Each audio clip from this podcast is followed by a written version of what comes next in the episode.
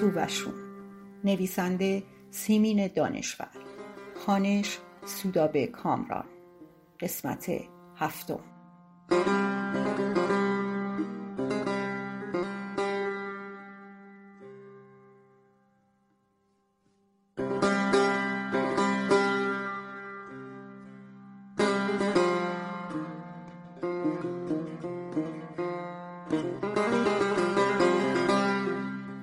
زود زری به غلام دستور داد که اگر کسی از طرف حاکم آمد و چیزی خواست بگوید خانم خانه نیست و من اجازه ندارم.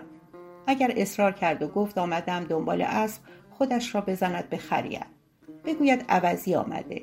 ما اسب داشتیم ولی مرد. و اگر هم اولدرم بلدرم کرد اسب قزل را بدهد ببرد. روز آبیاری باغ بود. زری به باغ آمد تا خودشویی علفها و سبزه ها و پای درختها را ببیند و از تشنگیشان که فرو می نشست لذت ببرد و از نفس عمیقی که می کشیدند دلش حال بیاید و بوی نم خاک را با اشتیاق فرو بدهد باغبان و غلام بیل به کول پاچه های شلوارها را بالا زده و پای برهنه از این طرف باغ به آن طرف می رفتند و جلوی آب را می بستند یا باز می کردند. مینا و مرجان توی دست و پای آنها میپلکیدند و کارشان را لنگ می‌کردند. عاقبت مادر مجبور شد آنها را وادار به ساختن یک خانه گلی نزدیک طویله زیر یکی از نارونها بکند.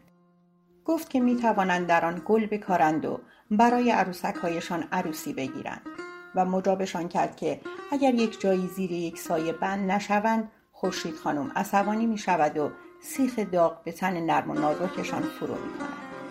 مینا شروع کرد به کشیدن نقشه خانه که اینجا حوز اینجا یک گنجه اینجا هم یعنی یک تنور شرط مرجان نقشهاش را تکمیل کرد و گفت پشکو طویله. با ترس و لرز بچه قورباغه را گرفتند و در طویله گذاشتند و بچه قورباغه جهید و رفت.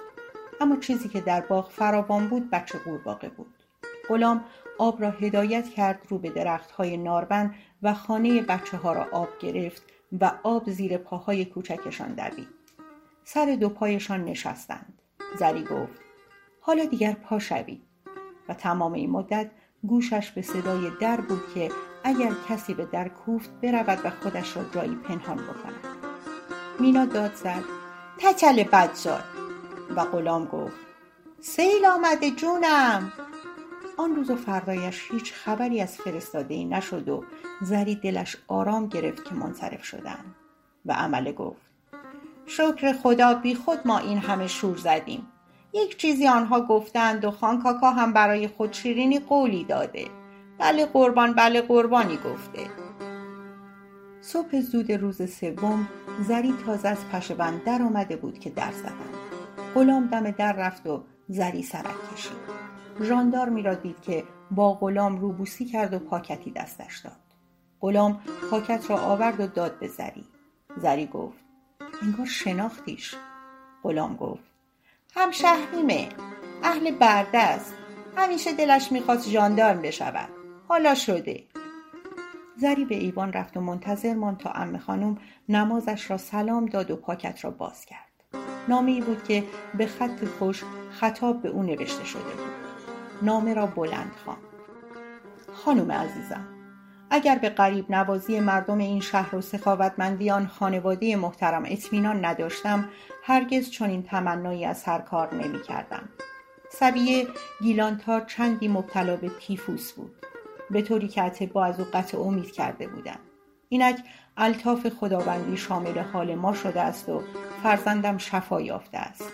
سبیه به اسب سواری علاقه دارد و هرچه در این شهر جستجو کردیم اسب رامی را پیدا نکردیم که سبیه بتواند بر آن سوار شود. باور بفرمایید تیمسار دو تا از بهترین اسبهای استبل قشونی را فرستادند.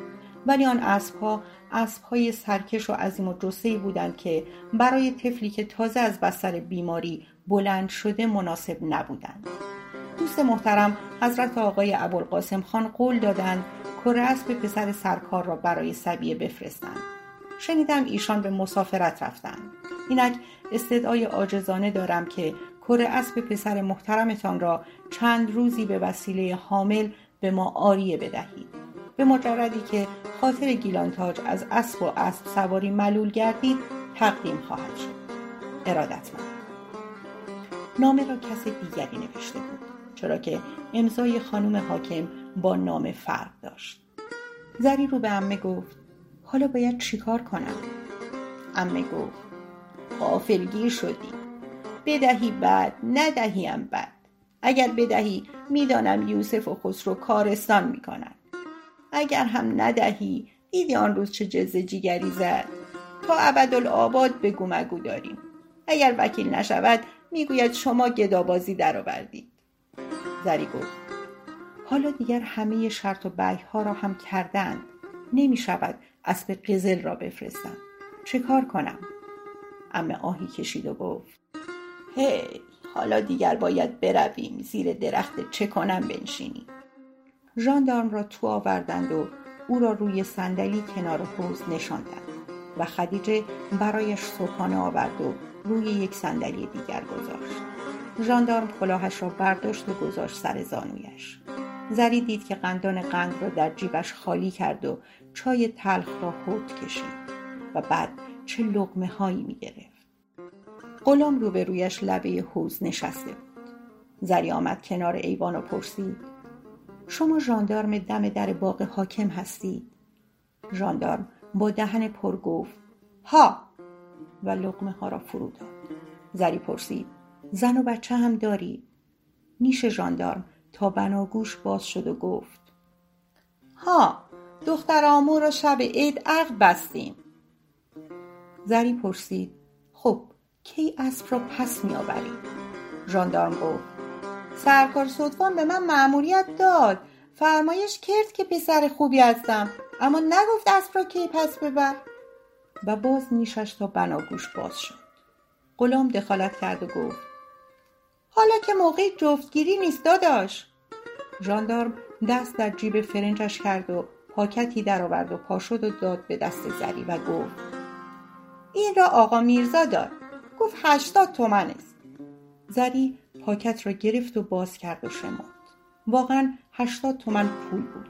زیر لب به امه گفت به حساب خودشان پول را هم دادند. امه گفت فعلا سهر را بده ببرد تا بعد فکری بکنیم. زری گفت غلام برو سهر را از طویل در غلام گفت. خانم به خدا کار اینا وارونه است. فصل جفتگیری گذشته بعد هم سهر هنوز. زری آهی کشید و گفت برای جفتگیری که نمی‌خواهند. دختر حاکم بهانه سهر را گرفته. غلام کلاه نمدیش را از سر برداشت. سر کچلش قرمز و از عرق خیس شده بود. گفت اما خسروخان سهر را دست من سپرده. بیایم و اسبش را بدم به غیره هاشا و کلا. خانم فاطمه گفت غلام می‌بینی که ژاندارم فرستادند. غلام گفت کجای این بنده خدا ژاندارم است؟ این بنده خدا آدم صاف و صادقی است. و رو به ژاندارم ادامه داد داداش برو به اربابت بگو اسبشان مرده انعامت را هم از خانم بگیر. ژاندارم گفت مگه تو همشهری من نیستی؟ سرکار صدفان فرمایش کرده هر طور است باید اسب را بیاوری. به من مأموریت داد. گفت که پسر خوبی هستم. گفت که اگر اسب کرنگ را نیاوردی استعفا بده و یک راست برو دلای دست نند خودش فرمایش کرد. غلام کلاهش را سرش گذاشت و گفت هر کس می‌خواهد سهر را ببرد خودش برود از طویل درش بیاورد اگر جرأت دارد. با بیل همچنان بزنم به کمرش که برود لای دست ننش. زری آمرانه گفت اینجا من دستور می‌دهم. خانوم خانه من هستم. برو سهر را از طویله درار مینا و مرجان بیدار شده بودند و به ایوان آمدند. خدیجه به دنبالشان رسید که بیایید صورتتان را بشویم. غلام گفت. خانم از من بشنو.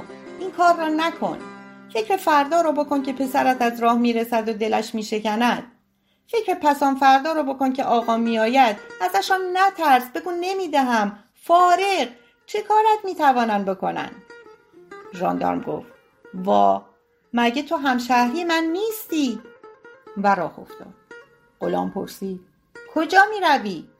ژاندارم گفت می روم طویله. غلام گفت همشهری هم هستی باش. جرأت داری پایت رو به طویله بگذار.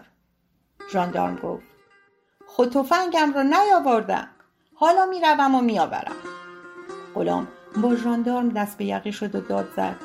حالا تفنگت را به رخ من می‌کشی؟ مگر تو همان قربتی بی پدر و مادر نبودی که شبها می‌رفتی مرغ دزدی؟ سرکار صدفانت گفت با تفنگت تهدیدم کنی؟ ژاندارم خودش را از دست غلام رها کرد و گفت نه والا به خدا نه.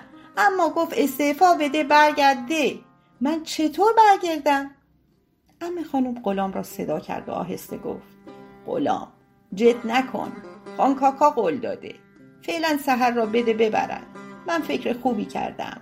به شرطی که هنوز خسرو برنگشته اسبش اینجا باشد. غلام رفت و سحر را از طویله درآورد و افسارش را داد دست ژاندارم ژاندارم که خواست سوار سحر بشود سحر تکان سختی به خودش داد و لگدی پرانید و روی دو پای عقب ایستاد. سرش را بالا گرفت و از ته دل شیهه کشید. صدای شیهه اسب قزل و مادیان با هم از طویله بلند شد. ژاندارم عقب رفت و دهنه اسب را ول کرد. سحر رو آورد به غلام و های بالا زدهاش را بو کشید. ژاندارم کوشید و کوشید و عرق میریخت. یال سحر را صاف می‌کرد. گردنش را نوازش می‌کرد. یک دانه قند از جیبش درآورد و گرفت جلوی دهان اسب عاقبت دهنه اسب را گرفت زری اسکناس ها را داد دستش و گفت برای خودت چشم ژاندار برد زد اسکناس ها را گذاشت در جیب فرنچش و سحر را کشان کشان با خود بود و بچه ها وحشت زده تماشا کردند. هرچه خدیجه اصرار می کرد بیایند صبحانه بخورند نمی رفتند. زری احساس کرد که انگار تمام جلا و رنگ باغ را بردند. خانم فاطمه نفرین کرد و رو به زری گفت دیگر انعام دادنت چه بود زن داداش؟ غلام همانجا ایستاده بود و زری را میپایید که اشک در چشمش بود. خدیجه گفت خانم سوارهایتان سلامت باشند مادیان جوان است یک سحر دیگر میزاید. امه گفت شرط میبندم. سه روزه برش گردانم. خوب کردی پیش پیش پولشان را پس دادی. زری گفت اگر پشت گوشمان را دیدیم روی سحر را هم می‌بینیم. و به غلام دستور داد نزدیک طبیله ته باغ یک قبری درست بکند و علفهای هرز را بکند و خاکها را صاف کند و دور یک قطعه خاک مستطیل را سنگچین کند و چند تا گلدان اطلسی بالای گور ساختگی بچیند امه گفت فعلا دست نگه دار تا ببینیم چی میشه. زری رو به غلام کرد و گفت اگر به خسرو بروز دادی وامی دارم آقا جوابت کند به تالار که رفتن خانم فاطمه پشت تلفن رفت و عزت و دوله را برای ناهار پسان فردا دعوت کرد. و پسان فردا که رسید زری با وجودی که هیچ وقت دل خوشی از عزت و دوله نداشت در پذیرایی از او کوتاهی نکرد. روسری و دستکش سفید و عینک سیاهش را گرفت و در بخشه گذاشت و چادر نماز گلبهی نوع نو سرش انداخت. با وجودی که عزت و دوله کلفت سوگلیش فردوس را هم با خود آورده بود اما زری فردوس را به اتاق خسرو فرستاد تا استراحت کند. و با وجودی که از صبح زود پنجره های تالار را بسته بود و پرده های حسیری را انداخته باز باد بزن آورد و جلوی عزت و دوله گذاشت و برای آنکه خوش آمدی گفته باشد گفت چه سر قشنگی داری؟ و عزت و دوله گفت قربان سر شما. و با وجودی که به ظهر خیلی مانده بود عزت و دوله نه لب به شربت زد و نمی بخورد. و دستور داد برایش چای دم کند. و چای را هم که مزه مزه کرد خوشش نیامد و گفت وای چای کپنی به چای جوشیده میماند و بعد سر نهار معلوم نشد چه خورد. از پلو و خورش و کباب یک نوک قاشق خورد و کنار زد و آب قوره خواست که در آن خیار رنده کرد و نان تریت کرد و با پیاز خورد و گفت برای پادردش خاصیت دارد. متاسفانه آبگوره هم مال سال گذشته بود. بعد از ظهر زری در تالار هرمی پهن کرد و بالش پرقو و ملافه نازک آورد و عزت و دوله باد بزن به دست دراز کشید. به فردوس دستور داد بیاید که پایش را بمالد. خانم فاطمه هم روی هرمی دیگر کنار او خوابید. زری خواهرخوانده ها را به خود گذاشت و خودش به اتاق خواب رفت و آهسته در اتاق خواب را که به تالار باز می‌شد را باز کرد تا صدایشان را بشنود. اگر عزت و دوله قدم پیش میگذاشت می‌توانست سحر را پس بگیرد. حتی می‌توانست گوشواره های زمرد او را هم زنده کند و آن وقت تحمل کردن های زری بی اجر نمیماند. صدای عزت و دوله از لای در باز به خوبی شنیده می‌شد که می‌گفت داغ نبینی فردوس محکمتر بمال. حالا خوب شد. نمازت را خانده ای؟ پاشو پاشو دختر برو نمازت را بخوان. معلوم بود فردوس رفته. چرا که ام خانم داشت مقدمه میچید. حیف که زری تمام کلمات او را نمیشنید. برخلاف او عزت و دوله بلند بلند حرف می‌زد. نزدیکتر به در اتاق خواب هم دراز کشیده بود.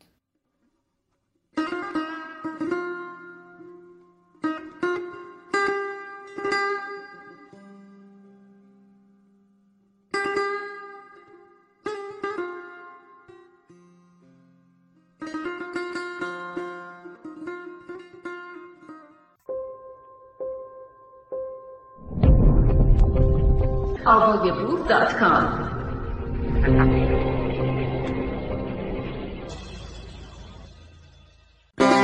سووشون. نویسنده سیمین دانشور.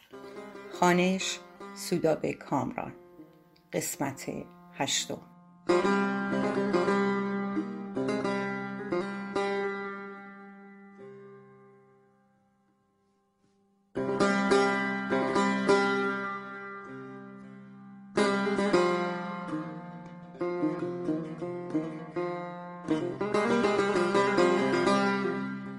دوله خطاب به خانم فاطمه گفت. حالا تازه فهمیدم وقتی تلفن کردی گفتم چطور شد خواهرم یاد ما کرده. ما که فقط عیدا و عزاها هم دیگر رو می‌دیدیم. حالا فهمیدم که گره در کارت افتاده و گره کارت هم به دست من باز می شود اسب؟ نه خدا شاهد است اصلا نمی‌دانستم برادرزادت کره دارد که اسمش سهر است. شنیده بودم برادرت در خانه اسب نگه می دارد. گفتم دارندگی است و برازندگی. اما اینکه من به دهن دختر حاکم انداخته باشم که بهانه اسب برادرزادت را بگیرد هاشا و کلا. راست است. چشم دیدن برادرت را ندارم. اگر عروس شما نشده بود خاندانش را برمیانداختم. بله سیزده چهارده سال می شود اما مگر من یادم می رود خانم متشخصی مثل من پا می شود می رود گداخانه آنها خواستگاری. اتاق پذیراییشان یک کف دست اتاق است به اندازه نمازخانه ما. از دود قلیان چشم چشم را نمی بیند. مادرش شده ماینه اسکلت. ریختی است که من آرم میآید ننه فردوس را با آن ریخت ببینم. موهای سفید، صورت زرد، دندان جلو افتاده، یک پیراهن چروک و کهنه تنش. از بوی عرق زیر بغلش دماغم را گرفتم.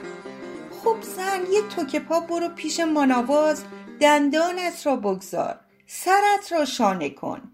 یه پنبه سرخاب بمال به صورت پر از چروکت ناسلامتی خواستگار آمده. آن هم خانم متشخصی مثل من. اقبال به تو رو آورده که طفل معصوم من دخترت را از میان آن همه دختر پسندیده. صد بار به حمید گفتم گفتم آرد نمی شود دختر میرزا علی اکبر کافر آقا میرزای مدرسه شعاییه را بگیری؟ تو چرا بدت آمد؟ مگر دروغ گفتم؟ پسرم گفت من دنبال چیزی میگردم که خودم ندارم گفتم مگر این دختره غیر از یک جفت چش و ابرو چیز دیگری هم دارد گفت نجیب و شریف و درس خوانده هم هست گفتم عزیزم مادر قربانت برود. نجابت و شرافت و درس خواندگی که نان و آب نمی شود. الغرض خودشان پشت پا به اقبالشان زدم. کلباس قاپوچی را فرستادم در خانه اکبیلیشان رفت و برگشت و گفت استخاره کردن بد آمده. خانواده میرزا علی اکبر کافر و استخاره. حالا حمید هم گرفته که همین زن را پسندیدم و خواهانم. من هم آرم میآید دوباره به خانه خرابه آنها بروم. اما رفتم. دو بار سه بار. تا روز آخر مادر در آمد و گفت که تو برای دخترش شال و انگشتر برده ای و به شما قول دادن.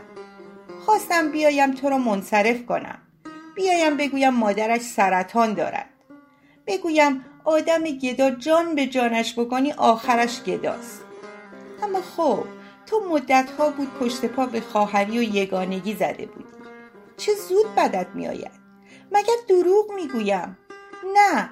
خدا شاهد است من به دهان دختر حاکم نینداختم که اسب برادر زادت را بگیرد. حالا هم چشم. اقدام خودم را می‌کنم. می‌روم و می‌گویم پسر نزدیک است دق کند. گناه دارد. اسب را بفرستید پیش صاحبش. می‌گویی که پولشان را هم پس داده اید یا نه؟ اصلا بهتر از تشویقش کنم سوار بر اسب بشود. اسب برش میدارد و رو به استبل قدیمیش تاخت می کند و یک راست می آوردش اینجا. دیگر هوس سواری از سرش می افتد. نه اینکه من از ظلم و جور حرف بزنم و بگویم همه حاکم را توف و لعنت می کنن. این کار از من ساخته نیست. من مثل تو دوستانم را نمی رنجانم چشم. محض خاطر تو این کار را می کنم تو که مرا می شناسی کینه ای هستم درست. اما دوستی و خواهری هم سرم می شود راست می گویم سر قضیه گوشواره های زمرد تا وارد مجلس عهد کنان شدم و چشمم به زنداداشت افتاد که اینطور آب و هوای خانه شوهر بهش ساخته تصمیم گرفتم کاری بکنم که داغ گوشواره ها به دلش بماند تو نمی‌دانستی؟ چطور؟ بروز نداده؟ همین است دیگر. من که گفتم دختر میرزا علی اکبر کافر که بهتر از این نمی شود بی خود میرنجی. دروغ که نمی‌گویم. بله زیر سر من بود. فردوس رو با چاپاری فرستادم بازار علاقه بندا ابریشم سبز بخرم. انداختم گردن عروس و گفتم بروید گوشواره های زمرد زن یوسف خان را هم آریه کنید. می‌دانستم که آنها گوشواره پس بده نیستن حالا تو چرا قصه می‌خوری؟ بگذار خودش که گوشواره ها را از دست داده قصه بخورد. مرگ من قصه نخور خواهر. خب من هم می‌دانستم یادگاریست چشم سعی می‌کنم گوشواره ها را هم پس بگیرم.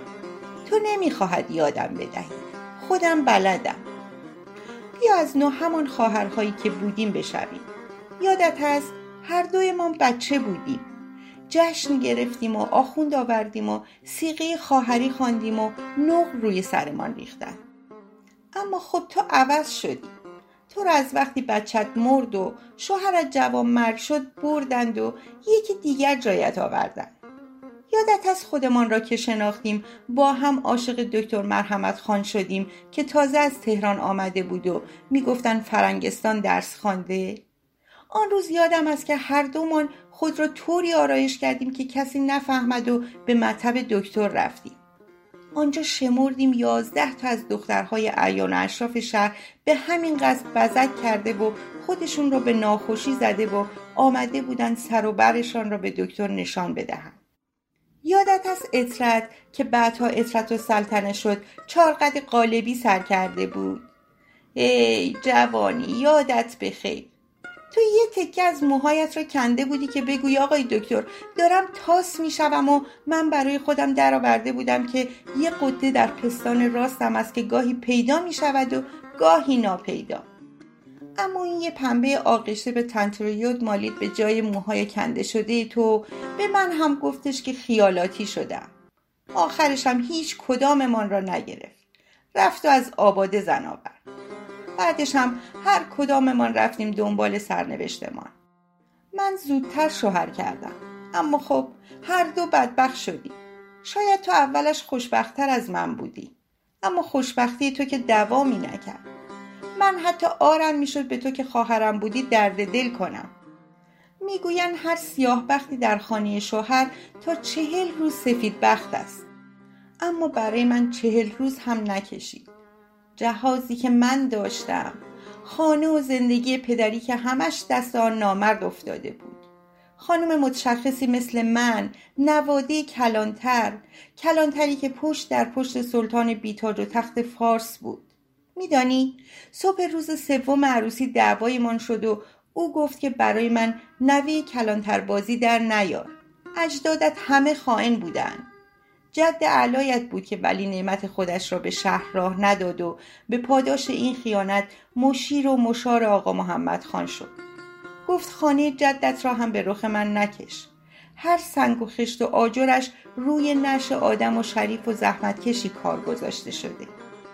کاهگلش با خون آدمهای دانای روزگار عجین شده. تو هم می‌گویی راست می‌گفت؟ اصلا به هرچه بدترش میخندید عصر همان روز خانداداشم که آمد خودش را زد به موش مردگی. چنان بله قربان بله قربان می‌گفت که بیا و تماشا کن. ماه اول عروسیمان بود که عاشق نیمتاج زن مسعود خان دندان طلا شد. یاور مسعود از طرف دولت معمور نظمیه شده بود. داروغه تو که خوب یادت است. تو هنوز دختر بودی. حاجمو و برادرهایم نمی‌خواستند شهر به دست مسعود خان داروغه بیفتد. همان روز اول ورودش برایم کارشکنی کردند و آخرشان بلوا را راه انداختند. من دیدم شوهر نامردم ناگهان عوض شد. شد سرجنبان آن دعوا و خانه من شد مرکز بیا و بروی تفنگچی های حاجمویم گفتم مگر تو نمی‌گویی برادران و پدر و اجداد من همه خائن بودن؟ حالا چطور شده سنگشان را به سینه می‌زنی؟ برایم خبر آورده بودند که عاشق نیمتاج شده. خدا نیامرزدت مرد. یاور مسعود دید تاب مقاومت ندارد. صبح زود پای پیاده فرار کرد تا خودش را برساند به سید ابوالوفا و آنجا متحسن بشود. شوهر نامردم با اسب گذاشت دنبالش و دم سید ابوالوفا گیرش آورد و از پشت به او تیر زد. آن جوان ناکام توی سبزه ها می و می گفته آب آب. همه می رفتن تماشای جان کندنش. از ترس توفنگچی ها کسی جرأت نمی کرده یه قطر آب به حلق آن ناکام بریزد. حاج آقایت پا پیش گذاشت. به توفنگچی ها گفته بود شما دیوانه شده اید. اربابتان هم دیوانه شده. انتقام این جوان ناکام را هم در همین دنیا پس خواهید داد. منظره جان کندنش همیشه جلوی چشمتان خواهد بود. آن وقت آن ناکام را سوار درشکه کرد. شنیدم توی درشکه در بغل حاج مرده. این را بگویم که شوهر نامردم از حاج آقایت میترسید. حاجمویم هم میترسید. چند بار می‌خواستن خانه شما را قارت کنند شوهر نامردم نگذاشت. گفت کار دست خودتان می‌دهید. فتوای جهاد خواهد داد و سولت هم به کمک او خواهد آمد. آن وقت کی می‌تواند در برابر این مقاومت کند؟ اما از نیمتاج خوشم آمد. همان شبانه رفت خانه آقا شیخ رزی بس نشست. تا او وسایل سفرش را فراهم کرد و فرستادش پیش پدر و مادرش. و وقتی هم شوهر نامرد من به سراغش رفت مرغ از قفس پریده بود. خدا نیامرزتت مرد. لایق خانم متشخصی مثل من نبود.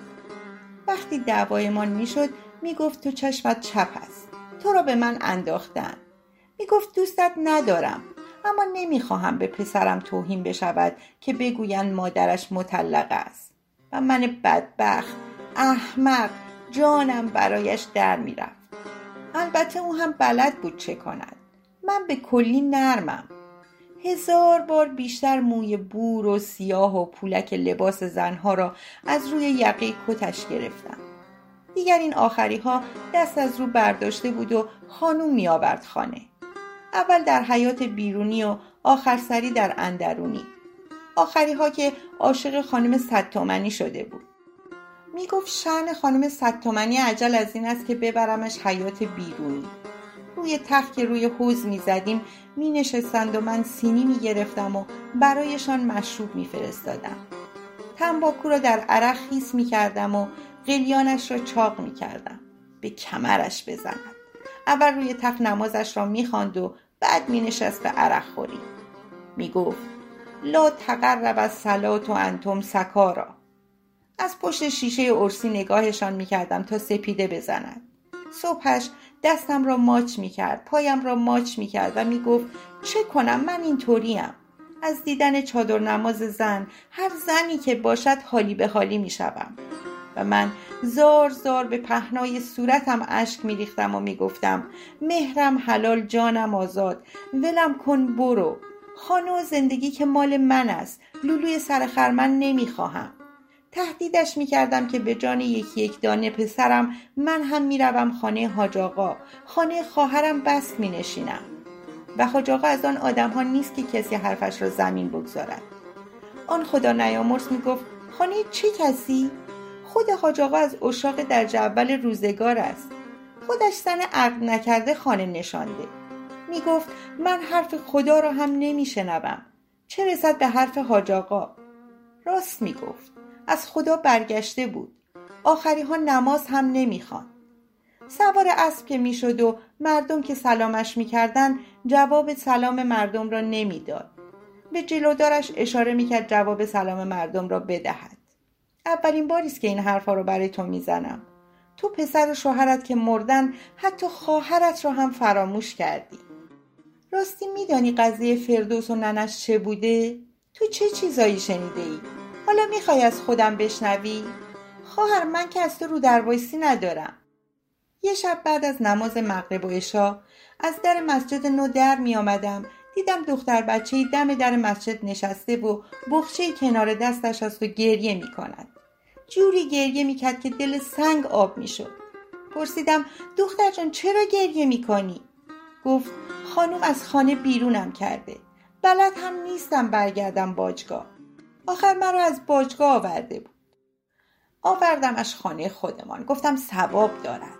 فردا صبحشم فرستادم دنبال قابله. گفتم نکند بلایی سرش آورده باشند و آن وقت بیفتد بیخ حمید معصوم من. درد سرت ندهم خواهد. در عرض یک هفته پدر یا پسر کار آن دختر بچه را ساختم به فکرم هم نمی رسید که از سر یک دختر بچه دهاتی هم نگذرم آخرش هم نفهمیدم کار کدامشان بود. دختره را داغ کردم بروز نداد که نداد. گریه ای می‌کرد که دلم از جا کنده می‌شد. از حمید هم نمی‌خواستم بپرسم. رویش به من باز می‌شد. فردوس تو خانه ما بود که خودش را شناخت. قاعدی که شد یهو استخوان ترکانید قپش گل انداخت. گودی چانش گودتر شد. چشمهایش یک برقی می‌زد که نگو. ترس برم داشته بود. در پی چاره بودم اما تا آمدم به جنبم شکمش پیش آمد. معلومم نبود کار کار پسر است یا پدر. القرز منم مجبور شدم چک و نقد ببندمش به ریش کلب باز همین کلب بازی که ننش ماهی یک بار می‌رفت محله یهودیا و یک دختر بچه برایش می‌خرید به سه تومن. لباس اطلس بدلی تنش می‌کرد و میآوردش و لباسش که پاره می‌شد میبردش و میسپردش دست صاحبش. اما فردوس مگر به این آسانی ها راضی می‌شد؟ بله بگوید. سه روز چله زمستان در زیر زمین حبسش کردم. خوراکش اشک چشمش بود. بهش گفتم دختری بی حیا از جان من چه می‌خواهی؟ بد می‌کنم با این شکم پر نمیفرستمت باجگاه. می‌گفت می‌روم نظمی شکایت می‌کنم و آبرویتان را می‌برم. آن دختری دهاتی با نیم وجب قد و بالا چه چیزها بلد بود. گفتم هرچه می‌خواهی به تو می‌دهم. بیا و شرت را کم کن. امیدش به تخم حرامی بود که در شکمش بود. می‌گفت بچه مال شماست. ارث و میراسش کرور کرور تومان می شود عاقبت تا می‌خورد زدمش. خداییش بود که افتاد روی خون و آن تخم حرام را خانم حکیم از شکمش بیرون کشید. بچه که گم و گور شد از آب و تاب افتاد. آخرش به این راضی شد که بفرستم ننش را از باجگاه بیاورند و پهلویش باشند. اینطور شد که نن فردوس را آوردم و روزی شش قیران با او قرار گذاشتم. نن فردوس زن زرنگی است. کارآمد است. اما خیلی بیچشم و روست.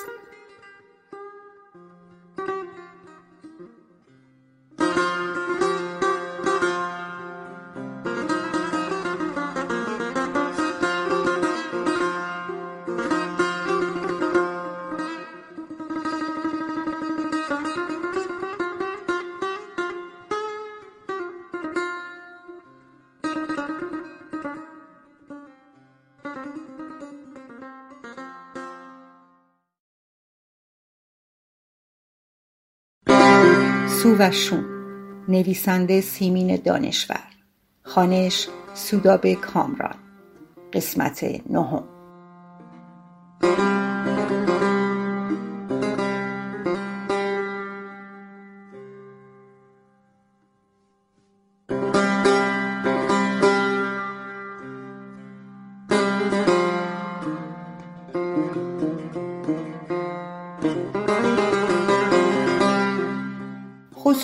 خاکالود و عرق ریزان تازه از راه رسیده بود.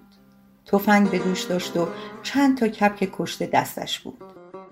به حوزخانه آمد که زری داشت برای روزهای تابستان آماده می‌کرد. کپک ها را جلوی چشم مادر گرفت که گوشه قالی را صاف می‌کرد. گفت نگاه کن خودم زدم. زری همانطور که سرش پایین بود گفت دیدم. خسرو پرسید از آمدنم خوشحال نیستی؟ مادر گفت البته که خوشحالم. و خسرو ادامه داد یکی اش را می‌دهم به سحر نمی‌خورد با اون بازی می‌کنم و بعد گفت هیچ کس از آمدنم خوشحال نیست. غلام توی دکان حاجی محمد رضا نشسته بود. مرا که دید سرش را دزدید. اول آمدم پیش تو تو حتی ماچم نکردی. باشد. زری لبش را گزید و گفت کپکا را ببر آشپزخانه به آشپز بده پرهایشان را بکند. هوا گرم است. بگو شب بگذارد لای پلو. کشمش پلو که دوست داری عزیزم. خسرو که رفت زری به خودش اجدادش ترسش مدرسهش بیارزگیش و عزت و دوله لعنت فرستاد.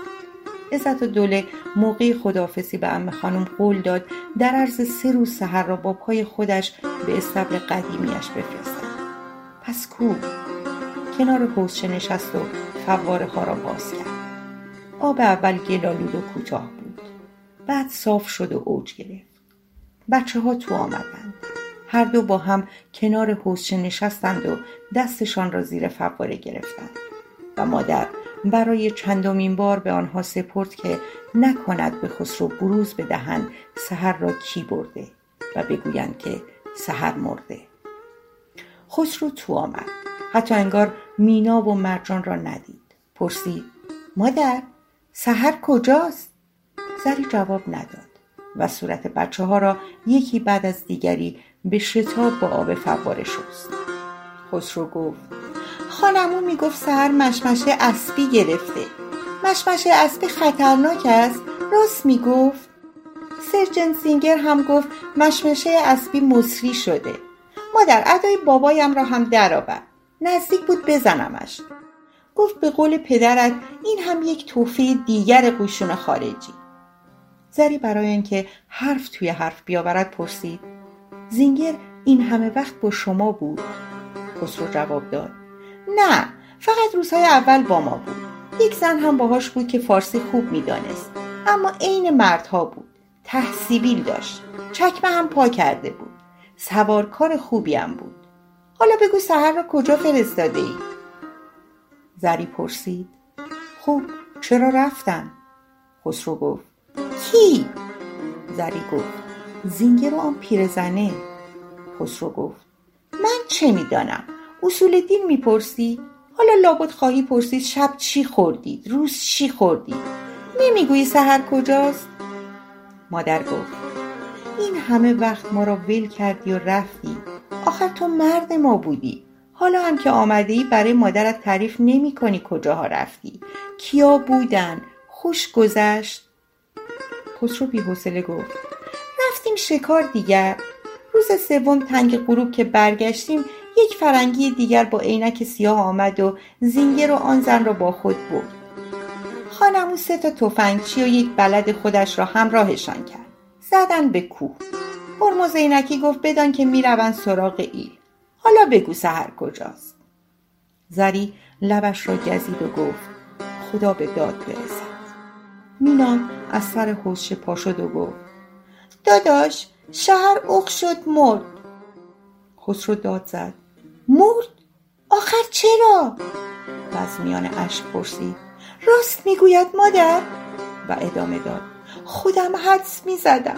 گلدانها را روی قبرش دیدم. زری آهی کشید و گفت چه کار کنم دیگر مادر جان؟ تقدیرش بود.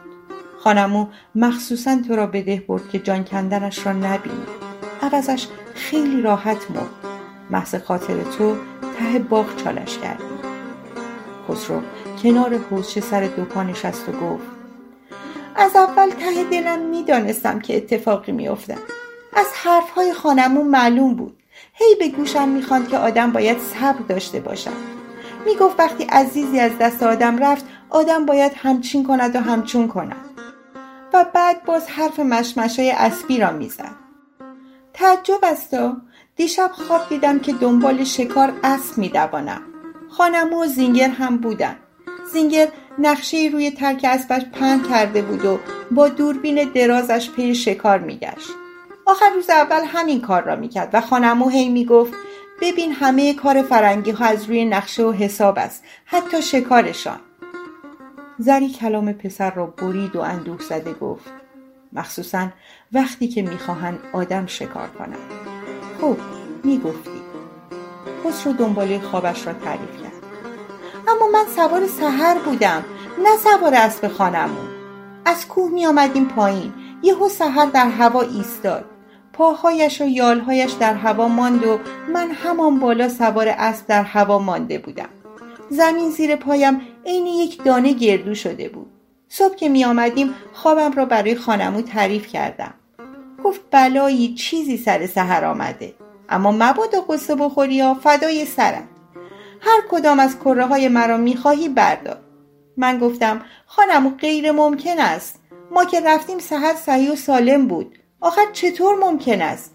هیچ کره در دنیا جای سهر را برای من نمی‌گیرد. و به حقیق افتاد و ادامه داد. حالا یادم آمد. وقتی می‌رفتیم سهر پا به زمین کوفت و خاک باغ را با پاهایش کرد. حیوان می‌دانست که مرا دیگر نخواهد دید. اما من احمق نمی‌دانستم. مادر چرا دلم اینطوری می شود؟ انگار کسی چنگ انداخته دلم را می فشارد. زری دست انداخت گردن پسر و بوسیدش و گفت آب بزن به صورتت قصت کم می شود عزیز دلم.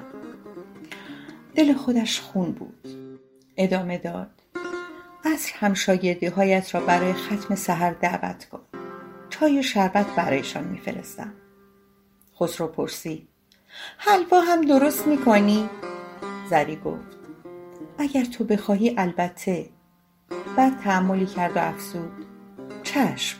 حلوا هم درست می‌کنم. بوی حلوا که بلند شود روح سحر خبردار می شود که به فکرش هستی. مینا پرسید. داداش مالو هم راه میدی؟ خسرو صورت خواهرها را یکی بعد از دیگری بوسید و گفت. نه جانم ختم مردانه است. عصر واقعا ختم مردانه سهر در باغ برگزار شد. اقلا بیست تا بچه قد و نیم قد ریختن تو. غلام روی گور ساختگی را آب و جارو کرده بود و قالی پهن کرده بود. زری آنها را از روی ایوان می‌دید که همهشان دو زانو و ساکت نشسته بودند. نظرش به پسر کوچولویی جلب شد که حتی پیراهن سیاه پوشیده بود و چشم دوخته بود به چیزی. خوب که دقت کرد دید ناخونهای شستش را جلوی چشمش گرفته. لابد برای اینکه خندهاش نگیرد. اما آخرش پکی زد به خنده و یک هو ترکید و تمام بچه ها غیر از خسرو و هرمز که کنارش نشسته بود زدن زیر خنده و ختم به هم خورد. زری نتوانست طاقت بیاورد و به تالار رفت که پر از مگس بود. مگس کشی برداشت و افتاد به جان مگس ها. از راست و چپ میکشت صدای بازی بچه ها را در باغ میشنید از پشت شیشه تالار نگاه کرد. افتاده بودند به جان میوه های کال درختها. اما خسرو و هرمز همانطور روی قالی نشسته بودند و غلام با سینی قهوه به سمتشان می آمد و خدیجه غاب های حلوا را آورد و گذاشت روی قالی. انگار هرمز سر به گوش خسرو گذاشت و خسرو مثل آدم های بزرگ با دست به پیشانی زد و بعد دستش را گذاشت روی چشمش. بچه ها که رفتن خسرو و هرمز به تالار آمدن چشم های خسرو قرمز بود و عینک هرمز مه گرفته به نظر می آمد. زری گفت عزیز دلم باکی نیست. به قول خدیجه مادیان جوان است. یک سحر دیگر برایت میزاید. و بعد اندیشید که وای که اگر به قول ام خانم آن آیشه را سوار بر سحر ببیند آن وقت واقعا خر بیاور و معرکه بار و عجب که خودمان با دروغ و دبنگ بارشان میآورد خسرو گفت من محض خاطر تو گریه نمی کنم وگرنه دلم همچین می سوزد هرمز عینکش را از چشم برداشت. دستمالش را از جیب درآورد و عینکش را پاک کرد. چشمهایش خفته می نمود گفت به خسرو می‌گویم داداش ما حالا اول عمرمان است. از این سختی ها خیلی در پیش داریم. نباید به این زودی از میدان در برویم. به علاوه ببین هر روز چند تا آدم از تب محرقه یا از قحطی میمیرن. یک کره اسب در برابر این همه آدم چه ارزشی دارد؟ زری به هرمز نگاه کرد. ندانست اینها حرفهای خودش از یا کسی یادش داده. به هر جهت چهار سال از خسرو بزرگتر بود. با خود اندیشید مرگ آدم ها در برابر مرگ دروغی کره است یادش افتاد به آن روز است در مریضخانه مرسلین که مادرش ساعتهای آخر عمر را میگذرانید و او حالیش نبود هرچند خانم حکیم می‌گفت دیگر سرطان تمام بدنش را گرفته می باشد و دیگر از دست چاقو کاری برآمده نمی باشد. مادر از گوشه چشم به زری نگاه کرد و گفت امشب پهلویم بمان ولی او چطور می توانست؟ خسرو سه ساله بود و فقط از دست زری غذا می‌خورد. و اگر زری کنارش نبود نمیخوابید به علاوه مهمان هم داشتن. یوسف یک بر مهمان دعوت کرده بود. به مادر گفت مادر مجبورم بروم. مهمان داریم. فردا صبح میآیم. مادر پرسید فردا؟ و دیگر اصراری نکرد. گفت اگر توانستی کمی تربت برایم بفرست. اگر خواهر شوهرت کاری نداشت بگو بیاید و برایم تربت بیاورد. تا او به خانه بیاید و ام خانم نمازش را بخواند و تریاکش را بکشد و لباس بیهجابیش را تن کند که لباسی بود با آستین بلند و تا دستکشش را به دست کند و مقنعه ببندد شب دیر شد. و او ام خانم شب دیر تک و تنها چطور این همه راه را برود به علاوه آدمی که هوش و گوشش تا این حد بجاست به این زودی که نمیمیرد. کاکا زودتر از همه مهمان ها رسید و وقتی از قضیه خبردار شد گفت من با خانم فاطمه حاضرم بروم. اما آن وقتها خانکاکا ماشینش کجا بود؟ و درشکه هم گیرشان نیامد. اما رفتن. وقتی برگشتن ساعت از یازده گذشته بود. زریدا شام می‌داد و خسرو هنوز نخوابیده بود و از بغل این مهمان به بغل مهمان دیگر می‌رفت و شیرین زبانی می‌کرد. زری حتی فرصت نکرد از خانکاکا بپرسد حالش چطور بود. اما که از راه رسید گرفت خوابید و خانکاکا بعد از شام بس که عرق خورد مست شد و همچین اشک میریخت که نگو و مادر خودش را صدا می‌کرد و می‌گفت بیبی جان بیبی جان. و چند تا جام را به در و دیوار کوفت و شکست. بعد همچین اوق می‌زد که همه مهمان ها آشفته شدند. خانکاکا را بردن ته باغ تا هر چه بخواهد اوق بزند. مهمان ها که رفتن به زری گفتند که مادرت مرده که تربت به او نرسیده که هیچ کس بالای سرش نبوده. غیر از یک پرستار زبان نافر در این وقت مینا و مرجان تو آمدن. یکی یک عروسک دستشان بود. مینا گفت خانمو داده. و بعد خانکاکا به تالار آمد و غلام دنبالش بود و دو تا گونی پربار تو آورد. ابوالقاسم خان چشمهایش را به هم زد و گفت چین اول لیمو ترش است. به اشاره زری غلام گونی ها را به انبار برد. ابوالقاسم خان خسرو را در بغل گرفت و پرسید بفرستم آن کره ای را که پسندیدی برایت از ده بیاورند؟ خسرو گفت نه خانمون اصلا اسب نمی‌خواهم مینا با عروسک آمد و دست گذاشت روی زانوی برادر و گفت عروسکم را دیدی؟ می‌خوای مال تو باشه؟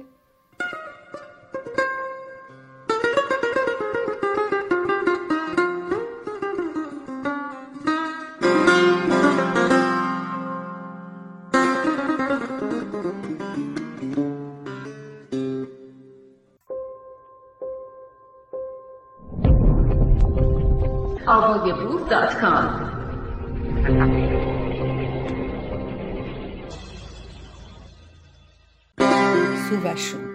نویسنده سیمین دانشور. خانش سودابه کامران. قسمت دهم. زری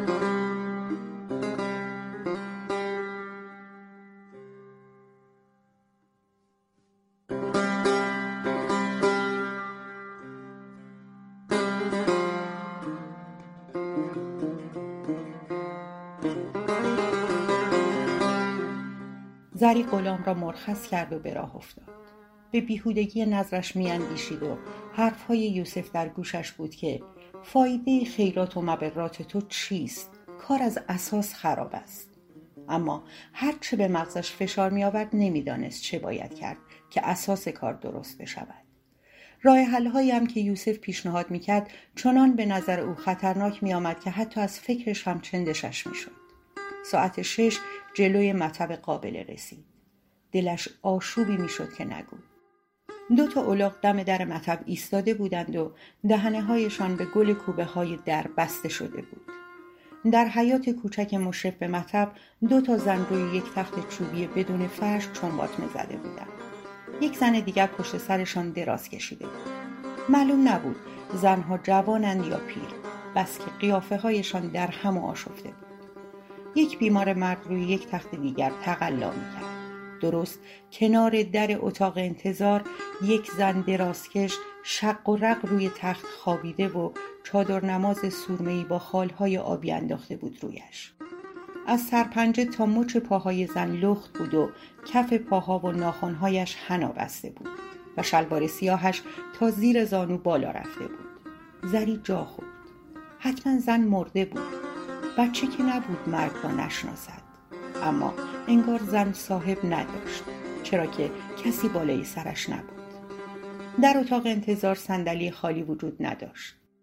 از میان بیماران فقط پنج زن آبستن بودند که شکمهای پیش آمده و صورتهای پر از لک داشتند وگرنه بقیه بیمارها یا مرد بودند یا پیرزن. یک دختر جوان با لبهای داغ بسته که سرش را گذاشته بود روی شانه یک زن جا افتاده به اتاق انتظار آمد و داد زد. قلبم قلبم. زن آبستنی پا شد و دختر را به جای خود نشاند و پنجره بالای سرش را باز کرد. حرم گرما تو زد. در مطب باز شد و زن آبستنی بیرون آمد. سلانه سلانه از اتاق انتظار گذشت. یقینا پا به ماه پرستار ژولیده مویی به دنبال زن آمد و گفت چهل و هشت. زنی خودش را به پرستار رسانید که داشت مریضها را برانداز می‌کرد و دوباره داد می‌زد. چهل و نو زنی گفت من برای ساعت هفت وقت گرفتم. پرستار گفت خانم جون این روزها وقت گرفتن فایده ای نداره. همه جور مریض هجوم میآورند. توی حیات قلقل از ندیدید زری گفت چرا؟ دیدم. یکیشان هم مرده بود. پرستار با خونسردی گفت بله. تا با اولاغ از ده به اینجا بیاورندشان نفس آخر را کشیدند. و دوباره داد زد. چهل و نو نبود پنجاه. پیرزنی پا شد. رویش را محکم گرفته بود و پاهایش را کچکش به زمین میگذاشت و قوز داشت. پرستار در مطب را برایش گشود. زری در کیفش را باز کرد و پرستار کمی تعمل کرد. با چشم حرکات دست زری را دنبال کرد که دستمالش را میجست و نمیافت پرستار بیحوصله شد. اگر شما باکتان نیست و مثلا برای اولاد اینجا آمده اید بهتر است بگذارید برای سر فرصت. و در مطب را باز کرد و تو رفت. راست می‌گفت در کار او که شتابی نبود. می‌دانست که این بار هم آخرش سر و کارش با خانم حکیم خواهد افتاد. تصمیم گرفت به خانه برود و خودش را پاک بشوید. تمام لباسهایش را بجوشاند. با آن بچه های نازک نباید بگذارد هیچ کس دست به او بزند. سر راه از دواخانه گرد ضد شپش و الکل و صابون و گوگرد خرید. در باغشان را که می‌زد آفتاب دیگر غروب کرده بود. پسر سیاه چردهی با موهای مجعد آمد در را باز کرد. های گرد سیاهش را به او دوخت و خندید. او را شناخت. پرسید کلو تو اینجا آمدی؟ چه کنی؟ کلو گفت. با ارباب آمدم. زری پرسید. مگر آقا آمده؟ و دوید.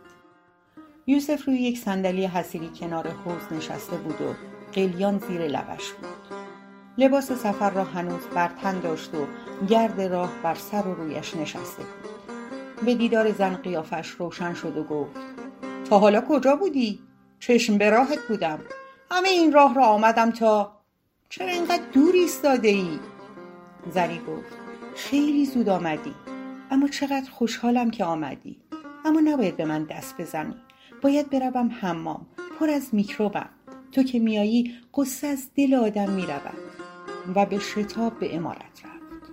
پاک و پاکیزه و عطر زده به باغ آمد. هوا دیگر تاریک شده بود. یوسف سرش را در دو دست گرفته بود. به سمتش رفت و سرش را بلند کرد و روی موهایش را بوسید و پرسید. خدای نخواسته کسالتی داری؟ یوسف زن را روی دامنش نشانید که صندلی خیزران صدا کرد و گردن و صورت و بازوهای لختش را بوسید. لبش نرم و داغ بود. زری پا شد و گفت بروم چراغ را روشن کنم. یوسف دستش را گرفت و گفت نمی‌خواهد. زری نگاهی به آسمان کرد و گفت دلش خیلی پر است. نمیبارد که آدم نفس راحتی بکشد. یوسف گفت مثل دل من. زری ادامه داد قلب الاسد است دیگر. حواسش پیش سهر بود. میاندیشید نکند از سهر پرسجو کند. یوسف گفت خانه که رسیدم بد جوری خالی بود. بچه ها کجا هستن؟ زری گفت امه خانوم بردشان خانه مهرنگیز روزه. خسرو هم با هرمز بیرون رفته. یوسف گفت بی خود بچه رو میفرستی روزه. زری گفت خودشان اصرار کردن. به علاوه آنها که از روزه چیزی نمی‌فهمند با بچه های مهری بازی می‌کنند. امه خانم برایشان چادر نماز دوخته و پا به پای امه خانم نماز می‌خواند. و ناگهان به صرافت افتاد و پرسید چطور شده اینقدر زود آمدی؟ کلو رو هم که با خودت آورده ای یوسف گفت فردا صبح زود بفرستش حمام و نونوارش کن. به فرزندی قبولش کردم. پدرش را من کشتم. دیگر نتوانستم در ده بمانم. دل زری فرو ریخت. گفت من که سر در نمی آورم پدر کلو را تو کشتی؟ چوپانمان را؟ تو محال است. یوسف سرش را در دو دست گرفت و گفت حرفش را نزن. سرم نزدیک است بتر کرد. زری گفت آخر بگو چی شده؟ یوسف گفت برای همین آمدم شهر که به تو بگویم. همه کارهایم را زمین گذاشتم و آمدم که برایت درد دل کنم اما تو نبودی. زری کنار شوهر روی یک صندلی دیگر نشست و سر او را روی شانه خود گذاشت و گردنش را نوازش کرد و لاله گوشش را بوسید و گفت ببین عزیز دلم من که علم غیب نداشتم که تو میایی. حالا تو به من بگو و من میشنوم. دلت را خالی کن. و یوسف شروع به حرف زدن کرد. بنا بود آخرین دسته گوسفندها را ببرد ییلاق. پیش از رفتن دو تا گوسفند را کشته و قرمه کرده بود. در خیک چپانده بود. نمی‌دانم چرا این کار را کرده بود. هیچ وقت همچین کاری نمی‌کرد. زری گفت خب عزیزم خودت می‌گفتی که مردم از ترس قحطی هرس می‌زنند یوسف پا شد و به قدم زدن پرداخت و بی توجه به حرف زن ادامه داد. از چشم کت خدا که چیزی پنهان نمیماند. آمد جلوی همه به من خبر داد. می‌خواستم به روی خودم نیاورم. اما مگر کت خدا ولکن بود؟ دم غروب که چوپان گوسفندها را برگرداند باز یادآوری کرد. مجبور شدم بازخواست کنم. از چوپان پرسیدم چرا دوتا گوسفند کم داری؟ جواب داد. به سر خودت گرگ خورده. به موهایت قسم. کت خدا دخالت کرد که اگر راست می‌گویی قسم حضرت عباس بخور. هفت قدم رو به قبله بردار و قسم حضرت عباس بخور. یوسف ساکت شد و پس از لحظه ای دنبال کرد. می‌دیدم که پاهایش میلرزد. من احمق می‌دیدم. گذاشتم قسم بخورد. شبش دل درد گرفت. رفتم به خانه خرابش. مثل گوسفند چشمهایش را به من دوخت و حلال بودی طلبید. داد زدم از اول حلالت کرده بودم. تو که مرا می‌شناسی. اما فایده نداشت. اشک از گوشه چشمهایش سرازیر شد روی بالش چرکش. شراب و نبات داغ کردم که بخورد. اما نخورد. گفت چقدر گناه بکنم؟ همه می‌دانند که حضرت عباس بیتاقت است. فریاد زدم مرد اگه من صاحب گوسفندها هستم که حلالت کردم. گفت حضرت عباس به کمرم زده. تو دیگر کاری نمی‌توانی بکنی. گوسفندها را بسپار دست برادرم ببرد ییلا. بعد کنار زنش روی صندلی نشست و ادامه داد. به معصومه زن یارقلی اشاره کرد و او رفت دو تا خیک پر قیمه نمی‌دانم از کجا آورد و انداخت جلوم دلم می‌خواست زمین سر باز کند و ببلدم. زری به آرامی گفت ببین جان دلم تقصیر تو که نبوده. تقصیر کت خدای بیچشم و رو بوده. خب او هم قسم دروغ خورده. شاید هم پرخوری کرده بود. چرا راه دور می روی؟ شاید تیفوس گرفته بود. شاید هم خدا خواسته است پسرش را به سر و سامانی برساند. ما که از مشیت خدا خبر نداریم. شاید خدا خواسته پسرش با سواد بار بیاید. خدیجه به ایوان آمد و چراغ ایوان را روشن کرد. بعد به باغ به سراغ رخت خواب ها آمد. رخت خواب دوقلوها را روی تخت های چوبی آن طرف دیگر حوز پهن کرد و پشه بندهایشان را زد. به تخت خسرو که رسید چادر شب را کنار زد و تشک را انداخت و پرسید خانم پتوی خسروخان را شما جایی گذاشته ای؟ زری از همانجا که نشسته بود جواب داد نه شاید خودت انداخته ای زیر اتو خدیجه گفت نه خانم. زری پرسید پس چطور شده؟ خدیجه گفت. نمی‌دانم والا همان دوز ناشی که تناب رخشویی را کنده و برده لابد پتوی خسروخان را هم برده. استراب شدیدی دل زری را فرا گرفت. اندیشید که کار کار خود خسروست. اما چرا؟ تاریک و روشن صبح همین امروز هنوز ام خانم برای نماز از پشت بام پایین نیامده بود که زری از صدای پایی بیدار شد. چشمش را که باز کرد خسرو را دید که دزدانه به اطراف خود مینگرد دید که پاورچین پاورچین رفت و تناب رخشویی را از گلمیخ دیوار باز کرد و دید که تناب را حلقه حلقه جمع کرد تا رسید به درخت ناربن ته باغ که سر دیگر تناب به آن بسته بود. تناب را زیر بغل گذاشت و به اتاق خودش خزید و بی سر و صدا برگشت و رفت زیر پشه بند. اصلا این روزهای اخیر خسرو را چیزی می‌شد. حواسش جای دیگر بود و چشمش گاه و بیگاه خیره میماند. اوایل با شنیدن خبر مرگ سحر غم زده بود و به هر بهانه اشک در چشمش برق می‌زد. دستش به قندان قند که می‌رفت میلرزید. بیشتر وقتها ته باغ کنار گور ساختگی میپلکید. علفهای هرزه را می‌کند و گلدانهای اطلسی را با دست خودش آب می‌داد.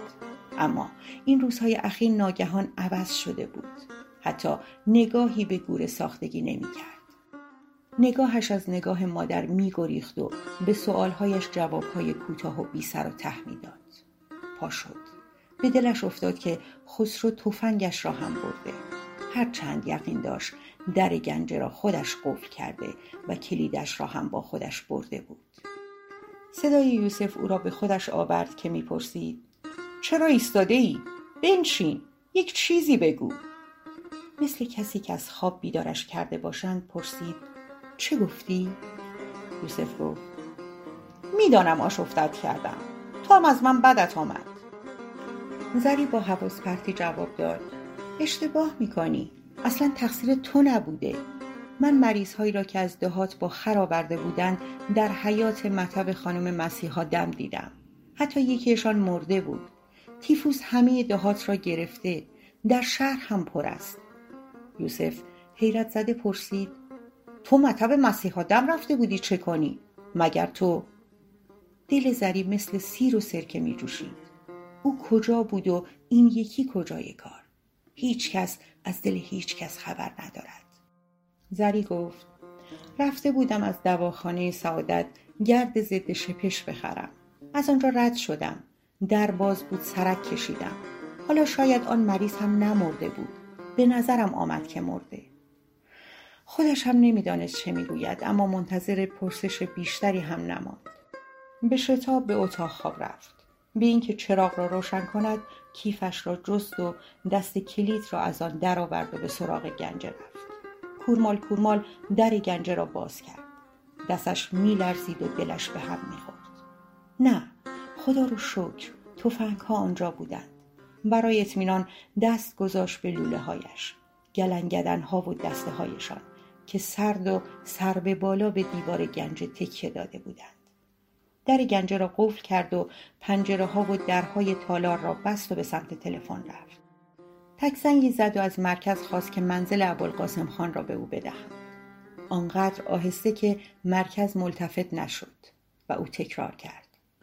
خود ابوالقاسم خان جواب داد بد شد پرسید خسرو آنجاست و شنید که نیست و هرمز هم نبود صدای خانکاکا را از توی گوشی میشنید که از اهل خانه پرسجو می کند.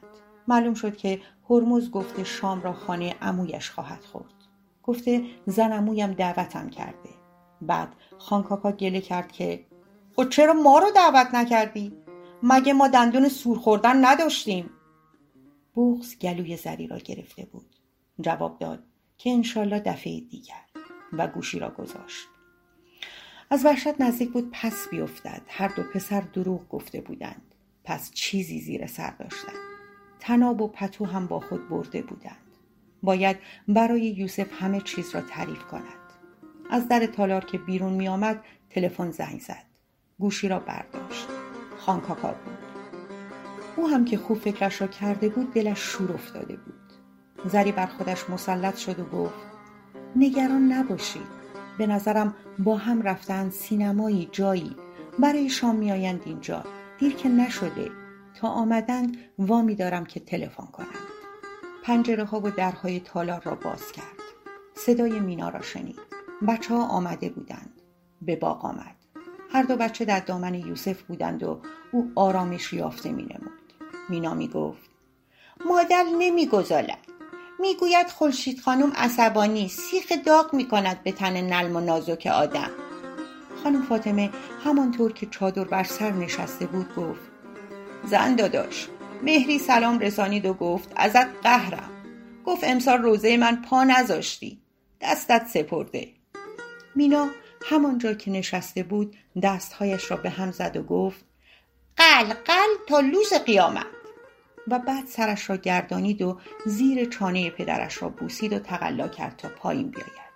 یوسف هر دو بچه را تنگ در آغوش فشرد و گفت خب دیگر تعریف کنید ببینم عروسک های ملوسم.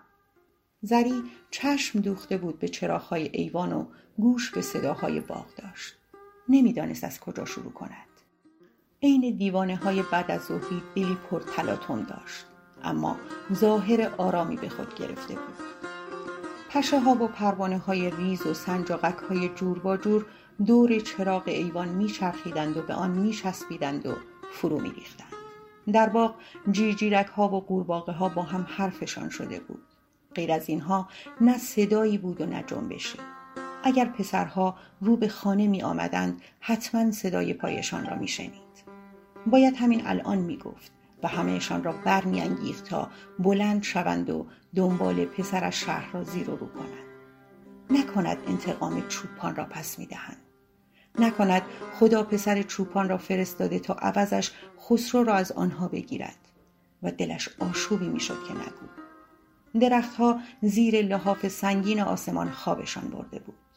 کاش بادی می آمد یا او می توانست مثل باد نهیب بزند و آدمها و درختها را به حرکت برانگیزد. کاش آسمان صاف می‌شد و باقی می‌شد پر از میلیون ها چشم. کاش لبهای وراج درختها سر حرف را باز می‌کردند. بی اختیار گفت پاشید از اینجا برویم. یوسف موهای مرجان را بالا گرفته بود و پشت گردن بچه را میبوسید. خندید و گفت کجا برویم از اینجا بهتر؟ زری گفت برویم دنبال خسرو. خانم فاطمه گفت زن داداش خسرو با هرمز رفته خانه خانکاکا. زری گریه کنان گفت نه آنجا نرفته. یک تناب و یک پتو با خودش برداشته اما تفنگ نبرده. یوسف بچه ها رو زمین گذاشت و حیرت زده پرسید برای چه؟ مثلا کجا رفته؟ زری از میان اشک گفت نمی‌دانم کجا رفته. پاشو دنبالش برویم و پیدایش کنیم. می‌دانم بلایی سر پسرم آمده. کلو را که دیدم فهمیدم این یه انتقام خدایی است. خدا کلو را جای پسرم فرستاده. و گریه و گریه و گریه. یوسف بلند شد و دست گذاشت روی شانه های زن و گفت اعصابت ناراحت شده. تقصیر من است که هر اتفاقی میافتد برایت می‌گویم. این خرافات را از مغزت بیرون کن. برو تلفن کن خانه خانکاکا. شاید آنجا باشد. زری گفت تلفن کردم. خانم فاطمه گفت من بچه ها را میخوابانم. از روی تپه بروید. پشت تپه خانه حاکم است. به دلم برات شده که خسرو و هرمز آنجا هستم یوسف نگاهش کرد و پرسید غیب می‌گویی خواهر؟ امه تاکید کرد هرچه زودتر بروید بهتر است. به خانکاکا هم تلفن می‌کنم که خودش را برساند. یوسف به نومیدی گفت من که سر در نمیآورم. و بعد به صرافت افتاد. احتمال دارد خانه فتوحی رفته باشند. معلم تاریخ هرمز. اما او اصفهان است. می‌دانم که هنوز برنگشته. خانم فاطمه گفت پاشید پاشید بروید. زری توی راه برایت می‌گوید. از در کوچک پشت باغ که در دامنه تپه قرار داشت بیرون آمدند و رو به تپه راه افتادند. یوسف پرسید زن چه دست گلی به آب داده ای؟ پسرم را به چه کاری واداشته ای؟ شاید تقصیر خودم است که جلوی زبانم را نمی‌گیرم تندتر راه بیا و چنان قدم هایی برمی داشت که زنش برای رسیدن به او روی سنگلا خام می به قله تپه که رسیدند از رفتن باز ماند. باغ حاکم آن طرف تپه با چراغهای روشنش در دامن دشت بیدار می نمود. زری روی سنگ ها نشست و نفس زنان گفت یک دقیقه صبر کن. قلبش مثل قلب کفتر چاهی می‌زد. دلش آشوب می‌شد. اق زد. چنان اق می‌زد که نزدیک بود دلش از حلقش بالا بیاید. مرد شانه هایش را گرفت و شروع کرد به مالیدن پشت شانه و پشت گردنش گفت داری دیوانه هم می‌کنی. آخر بگو چه شده. چه شده که ما باید دنبال پسرها اینجا بیاییم؟ زری گفت. تو برو.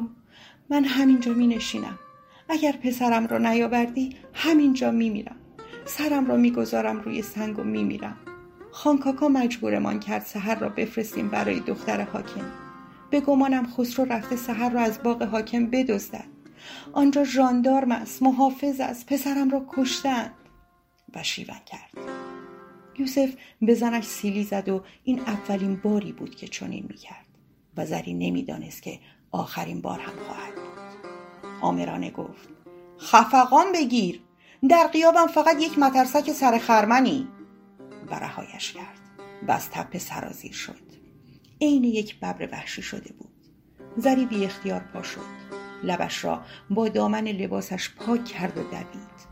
افتاد اما بلند شد. باید به او می‌رسید و او را آرام می‌کرد. هیولای شوهرش را می‌دید که به دیوار باغ حاکم رسید و آنجا ایستاد. الهی شکر که ایستاده بود. خودش را با هر تقلایی بود به شوهر رسانید. دیگر از نفس افتاده بود. دست یوسف را گرفت. یوسف به اطراف خود نگاه می کرد و به صداها گوش می‌داد. گفت می رویم دم در اتاقک پاسگاه. اگر صدای بچه ها را شنیدیم می رویم تو. وای به حالشان اگر یک مو از سر بچه ها کم شده باشد. زری گفت قول بده اگر صحیح و سالم بودند شلتاق نکنی. بعد به در زدند و با هم تو رفتند. بله پسرها آنجا بودند. در اتاقک پاسگاه یک افسر جوان روی یک میز یکوری نشسته بود و سیگاری یکوری به لب داشت که دود می‌کرد. بی آنکه پک بزند. این افسرهایی که آدم در فیلم های سینما می‌بیند. آنها را که دید پرسید چه فرمایشی است؟ لابد شما هم راه را گم کرده اید روی میز بسات شام در یک سینی نیم خورده قرار داشت. خسرو و هرمز جلوی میز ایستاده بودند. دو تا درجه دار تفنگ به کول داشتن جیب های آنها را میگشتند. زری یکی از درجه دارها را شناخت. همان همشهری غلام بود که سحر را با خود برده بود. خسرو معلوم بود که گریه کرده. چشمش به پدرش که افتاد خندید و در دل زری خورشید دوید.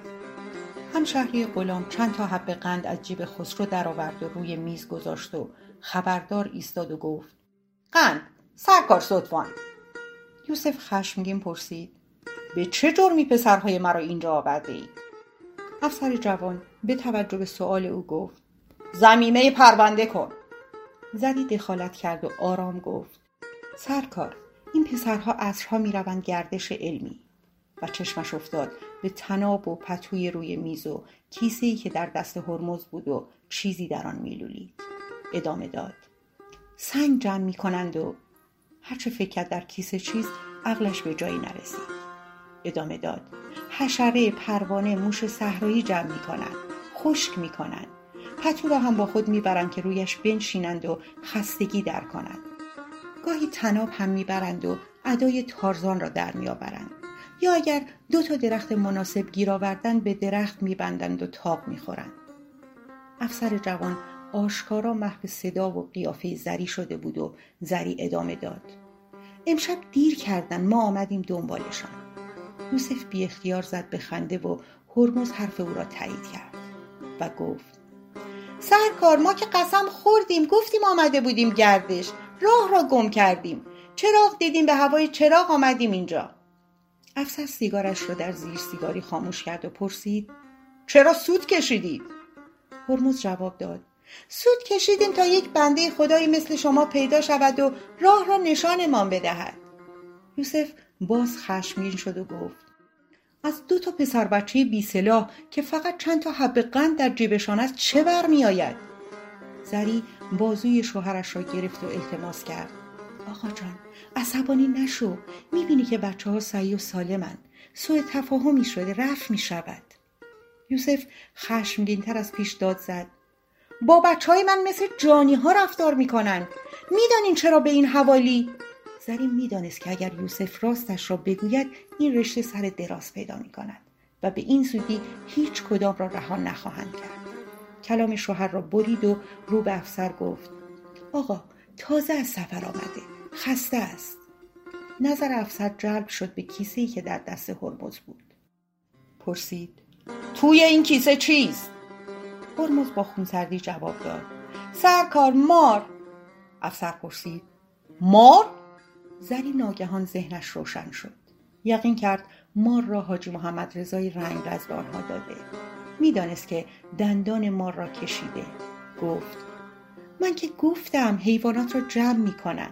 این دفعه مار پیدا کردن اما حتما مار بیآزاری است. هرمز پرسید سرکار می‌خواهید ببینید؟ و کیسه را روی میز خالی کرد. یک مار ختم خالی از کیسه درآمد. اول سرش را شق گرفت و به کفش سلطان نگاه کرد. بعد زبانک انداخت و خزید زیر میز. افسر پاهایش را در هوا بلند کرده بود. داد زد. بکشیدش! همشهری غلام با ته تفنگ خواست بزند به کمر مار مار از دستش در رفت. افسر داد زد. مامور دولت را حین انجام وظیفه با مار تهدید! حرفش را تمام نکرد. از روی میز پرید پایین و بی هوا پا گذاشت بر سر ما. و همشهری غلام با ته تفنگ زد به کمر ما. افسر خبردار ایستاد و سلام نظامی داد و گفت قربان تعظیم عرض می کنم زری برگشت و خانکاکا را دید که چشمهایش را به هم می‌زند به روی زری خندید و گفت زن داداش مهمانت را آورده اینجا؟ افسر به تته پته افتاد. با کله مار زیر پایش و کمر مار شکسته و دمش که هنوز می. گفت قربان نمی‌دانستم اخوی جنابالی هستند هرچند نجابت و اصالت از سر و رویشان پیداست. اگر جسارتی شده عذر می‌خواهم و رو به یوسف تعظیم کرد و گفت خب چرا نفرمودید؟ و رو به درجه دارها افسود این پدر سوخته ها را می‌دهم زندانی کنند. و یک سیلی به درجه داری که دم دستش بود زد و گفت احمق پسر محترمترین مرد این شهر را به پاسگاه جلب می‌کنی؟ ابوالقاسم خان خونسرد و با مهابت گفت این دفعه ببخشش به حضرت بالا سلام برسان دیر وقت است وگرنه شرفیاب می شدیم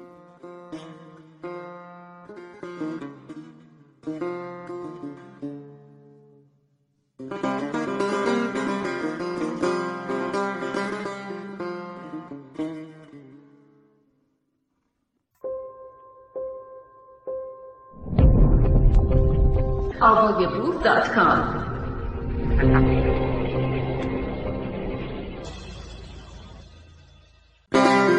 سووشون نویسنده سیمین دانشور. خانش سودابه کامران قسمت یازدهم.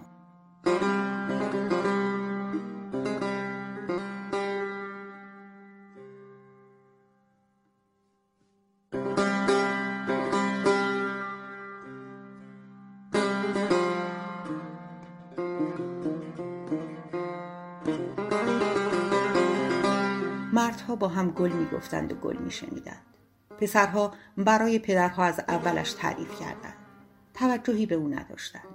آنها رو به تپه می رفتند و او دیگر تحمل نداشت که از تپه بالا برود و فرود بیاید. به خیابان فرعی پیچید و پس از آن به شاهراه رسید. تنها بود و تند می رفت. چند تا سرباز هندی لب جوی آب شاه را نشسته بودند و یکی دیگر زیر درخت ایستاده بود و میشاشید. زری که به آنها رسید هم او با تمام بدن و شلوار باز به طرفش برگشت و گفت بی بی لازم. زری قدمهایش را تند کرد.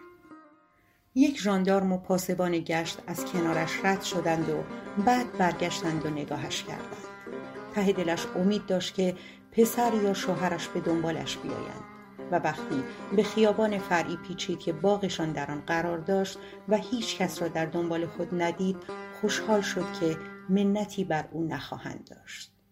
به باغ که رسید تعجب کرد. آنها هنوز نیامده بودند. دو قلوها زیر پشه بند خوابیده بودند. سر حوز نشست و صورتش را در آب فرو کرد. بعد بر لبه حوز نشست و پایش را در پاشوی گذاشت. آب ولرم بود. دست گذاشت روی کله سنگی بالای حوز که دهانش باز بود هر وقت ناگزیر بودن از چاه به باغ آب بدهند آب چاه منبع از دهانه کله سنگی به حوز میریخت حسین کازرونی می آمد و یک تشکچه با خود می آورد. می گذاشت توی تاخچه پشت چرخ چاه و از صبح زود تا غروب روی تشکچه می نشست و با پاها چرخ چاه را به حرکت در می آورد. دستهایش آزاد بود مگر وقتی که دلو پر آب ظاهر می شد. دلو را می گرفت و به حوزچه می ریخت که به منبع منتهی می شد. از صبح تا غروب تنها همین کارش بود و خانه های دیگر هم که می‌رفت همین کار را می‌کرد حتی آواز هم نمی‌خواند و زری می‌گفت خوب است که دلش نمیپوسد و برای آنکه دلش نپوسد بچه ها را میفرستاد تماشا کنند و با او حرف بزنند اما مگر تماشای آنها چقدر طول می‌کشید؟ و ناگهان زری اندیشید که تمام زندگی من هم همینطور گذشته. هر روز پشت چرخ چاهی نشستم و چرخ زندگی را به حرکت درآوردم و آب پای گلهایی دادم. خانم فاطمه از پشت بام صدایش کرد و فکرش را نیمه کاره گذاشت. پرسید خان کاکا به موقع رسید؟ زری سرش را بلند کرد و گفت ام خانم خواهش می‌کنم بیایید پایین. حوصله جر و بحثشان را ندارم. در باغ را محکم زدم. غلام یک تا پیراهن با کلاه نمدی بر سر و چراغ بادی در دست در را گشود همهشان تو آمدند اما خسرو به دنبال غلام رو به طویله سراغ گور ساختگی سحر رفت. زری در نور چراغ بادی فقط پاهایش را می‌دید. بی اختیار بلند شد تا ببیند چه می کند. پاها گلدانها را با لگد یکی یکی پرت کردند. بعد خسرو روی زمین نشست و شروع کرد به کندن سنگ های سنگچین قبر آنها را یکی یکی می‌کند و در باغ پرت می‌کرد صدای جابجا شدن گنجشک ها در درخت ها آمد و مرغی در تاریکی پرواز کرد دیگران به سمت او آمدند و روی سندلی های حسیری نشستند. خانم فاطمه از پشت بام آمد. سر برهنه بود و پیراهن خواب بلند سفیدی بر تن داشت. خانکاکا گفت زن داداش از کدام راه آمدی؟ وسط های تپه متوجه شدیم با ما نیستی. دنبالت به خیابان آمدی. کلاهش را از سر برداشت و عرق پیشانی را با دست سترد و پرسید تو این خانه لابد یه ویسکی گیر نمیآید یک بطری از همان شرابهای تابوس خانومت نظر ما کن از پنیر هلندی هم که خبری نیست به همان پنیر خیک و آویشن می‌سازیم بنده ناشکر خدا که نیستیم زری همانطور که ایستاده بود چشم به خسرو داشت که تنها در خیابان باغ می آمد. صدای پایش روی شنها شنیده می شد. اما خودش در تاریکی بود. به سمت مادر آمد و بسته ای را که در دست داشت رو به مادر پرت کرد. کیسه بود تناب و پتو و داد زد. مادر چرا این همه دروغ گفتی؟ چرا؟ و رو به پدر افسود. پدر تو ازشان بپرس چرا همهشان دست به یکی کردند و گولم زدند اگر تو اینجا بودی جرأت می‌کردند یوسف آهی کشید و گفت به این نتیجه رسیدم که هیچ چیز را نمی‌توانم تغییر بدهم اگر آدم نتواند حتی در زنش تأثیر بگذارد. امه حرف یوسف را برید و گفت ترسیدیم بچگی کنی و جانت را به خطر بیاندازی. چنان که کردی و حالا اینقدر داد نزن بچه ها بیدار می‌شوند. خسرو لج کرد. صدایش را بلندتر از پیش کرد و فریاد زد. یا بچه خوابیده یا خانم ها میترسن چقدر زنها ترسو و دروغگو هستند. فقط بلدن گور بکنند و دفن کنند و بعد گریه کنند. خان کاکا چشمهایش را به هم زد و گفت زن داداش شراب چه شد؟ زری به او نگاه کرد به همهشان نگاه کرد. چقدر همهشان غریبه می نمودند. ابوالقاسم خان لبش را گزید و رو به خسرو گفت من که گفتم تقصیر من بود عزیزم اینقدر با مادرت یکی به دو نکن. و رو به زری گفت زن داداش شرابت برسد. می‌خواهم به سلامتی بچه ها جامی بزنم. زری مثل آدم کوکی به راه افتاد. به انبار رفت و برگشت و خدیجه با سینی محتوی بسات مشروب و مزه به دنبالشان آمد. صدای خانم فاطمه را میشنید که به هرمز می‌گفت حقش بود تو که بزرگتری به ما می‌گفتی. زری بیچاره را امشب نصف عمر کردید هرمز گفت خب اگه به شما می‌گفتید رهمان را می‌زدید. ام خانم ادامه داد. خب اگر وقتی از دیوار مردم بالا می‌رفتید شما را می‌دیدند و تیر میانداختند چه؟ هرمز گفت. حالا که ندیدن و کسی هم تیر نینداخت.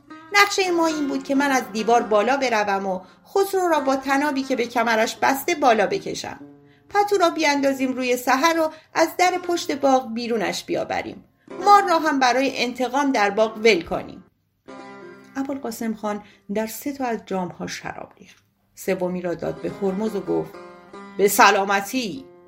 و رو به هرمز گفت از حالا بخور و سعی کن از این دنیا لذت ببری. امیدوارم تو مثل عمویت نشوی که از قصه مردم و مملکت زندگی را به خودش و اطرافیانش حرام کرده. داداش چرا جامت را بر نمیداری؟ والا بلا دنیا ارزش این را ندارد که تو هی نفس حق بزنی و به هیچ جا هم نرسد و هی خودت خودت را بخوری. آدم عاقل اهل این دنیا مثل من ویسکی قاچاقش فراهم است. نمی شود که از این فرنگی ها هیچ استفاده ای هم نکرد. پشت سر تو خوش عالم را میگذرانند و به ریشت میخندند حالا بگذار این خبر خوش را به همه ایتان بدهم. دیگر خر ما از پل گذشت و وکالتم مسجل شد. تلگراف قبولی من از تهران امروز صبح رسید. و با تمام قد و بالایش پا شد و در هوا بشکن زد. خسرو اندوهگین پرسید امو جان لابد می روید تهران هرمز را هم با خودتان می‌برید. چه نقشه هایی که با هم کشیدیم؟ خان کاکا چشمهایش را به هم زد و گفت بله جانم هرمز را می‌برم. اقبالش بلند است که میبرمش. اینجا بدجوری هر دویتان خر این مردیچه فتوحی شده اید. مردیچه احمق رفته بوشهر که جاشوها را تحریک کند. رفته اصفهان که جواز بگیرد و بیاید اینجا حزب بلشویکی درست کند. توف! و بعد رو به یوسف افسود شنیدم حضرات اول به تو رجوع کردن الهی شو که این یه کار عاقلانه رو کردی و جواب رد دادی. به حزبازی هیچ اعتقادی ندارم. از من هم دعوت کرده بودن که بروم حزب برادران. نگفتم نمی‌روم اما تا حالا که تفره رفتم. بعد خندید و ادامه داد. هرچند بد هم نیست. یک برادر به روز چشمک بزند و برادر دیگر به انگلیس. بعد سر پل خر بگیری این برادر بیاید به کمک آن برادر و آن برادر به کمک این برادر. اما تو از آن جور برادرها نیستی که به درد برادر برسی جانم. و جامش را بلند کرد و گفت. به سلامتی. بعد شامی و ترشی بادمجان و سبزی خوردن را لای تکنان گذاشت و به دقت لوله کرد و داد دست خسرو و دنبال حرفش را گرفت و گفت راوی برای حاکم جلوی من نقل می‌کرد که خیلی قشنگ حرف زده ای و خوب جلویشان در آمده ای. گفتم بابا جان اخوی که برگ شغندر نیست. دکتر در اقتصاد فلاحت از دانشگاه منچستر یا نه؟ ماساگوزت است. و قشقش خندید و افزود.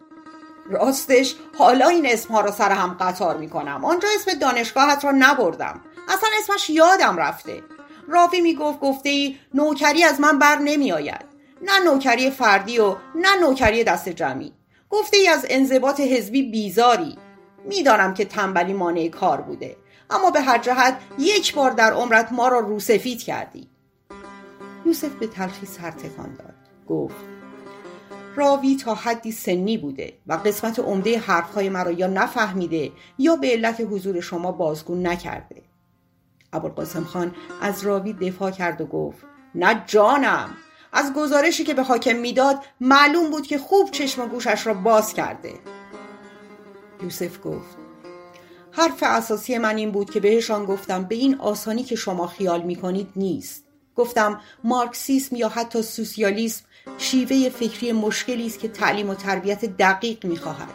گفتم تطبیق آن با زندگی و روحیه و روش اجتماعی ما مستلزم پختگی و وسعت نظر و فداکاری بی حد و حصری است. گفتم میترسم نمایشی با بازیگران ناشی روی صحنه بیاورید. چند سباهی به علت وجود بازیگران تازه و حرفهای تازه ترشان عده زیادی را به خود جلب کنید.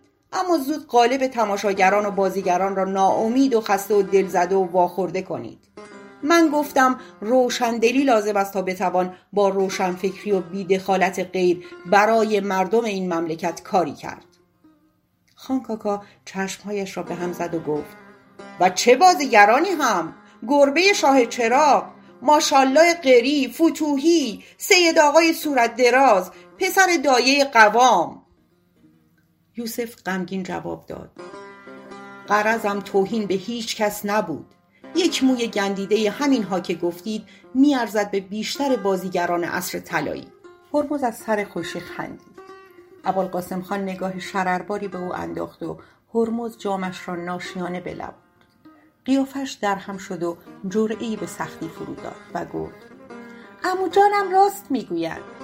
پدرش تشر زد و گفت کی از تو بیعقل اظهار نظر خواست؟ خانم فاطمه دخالت کرد. گفت خان کاکا بگذار حرفش را بزند. اینطور جلوی همه به بچه تو دهنی نزن. هرمز تته کرد و گفت همین ماشالله غیری تا حالا دو تا خانه پدریش را سر تل حسیر بافا فروخته و پولش را عدس پلو پخته و میان فقرا تقسیم کرده. ابوالقاسم خان چشمهایش را به هم زد و گفت بچه اینقدر قصه نباف. پاشو بریم دیر وقته. از بس عجله کردم یادم رفت کارتم را با خودم بیاورم. گیر حکومت نظامی نیفتیم خوب است. حتی بلند شد و رو به یوسف گفت. مگر انگلیس میآید دستش را روی دست بگذارد و تماشا کند که در جنوب کسی از این غلط ها بکند؟ حالا خواهی دید که نتواند همهشان را در بست بخرد. چند تا کل گنده و سرجنبانشان را می‌خرد و وای به حال آدم های مؤمن و زود باور و چشم بسته. همون که رفت یوسف از خسرو پرسید تو الان چند بار خانه فتوحی رفته ای؟ خسرو گفت چهار بار. یوسف پرسید او تحریکتان کرده بروید اسب دزدی؟ خسرو جواب داد نه. عین تو که امشب می‌گفتی او هم گفت سعی کنید خودتان راه حلش را پیدا کنید. هرمز گفت بیا اعتصاب نشسته کنیم. من گفتم نه بهتر است برویم دزدی. یوسف پرسید به مادرت می‌گفتی کجا می‌روی؟ خسرو زرخندی زد و گفت به مادرم؟ من دیگر بچه نیستم. برای خودم مردی شدم. مادر هی لاپوشانی می‌کند. فقط بلد است جلوی آدم را بگیرد. اولین حرفی که آقای فتوحی زد همین بود. گفت آدم باید پلها را خراب کند تا راه برگشتن نداشته باشد. این حرفا مثل درس است. ما باید از بر کنیم. زری خشمگین گفت چشمم روشن. آدم باید دلیلی برای خراب کردن پلها داشته باشد تو چه دلیلی داری غیر از محبت و ناز و نوازش از من و پدرت چه دیده ای؟ یک آن در درس و مدرسه و خورد و خوراک و تفریت قفلت کرده ایم؟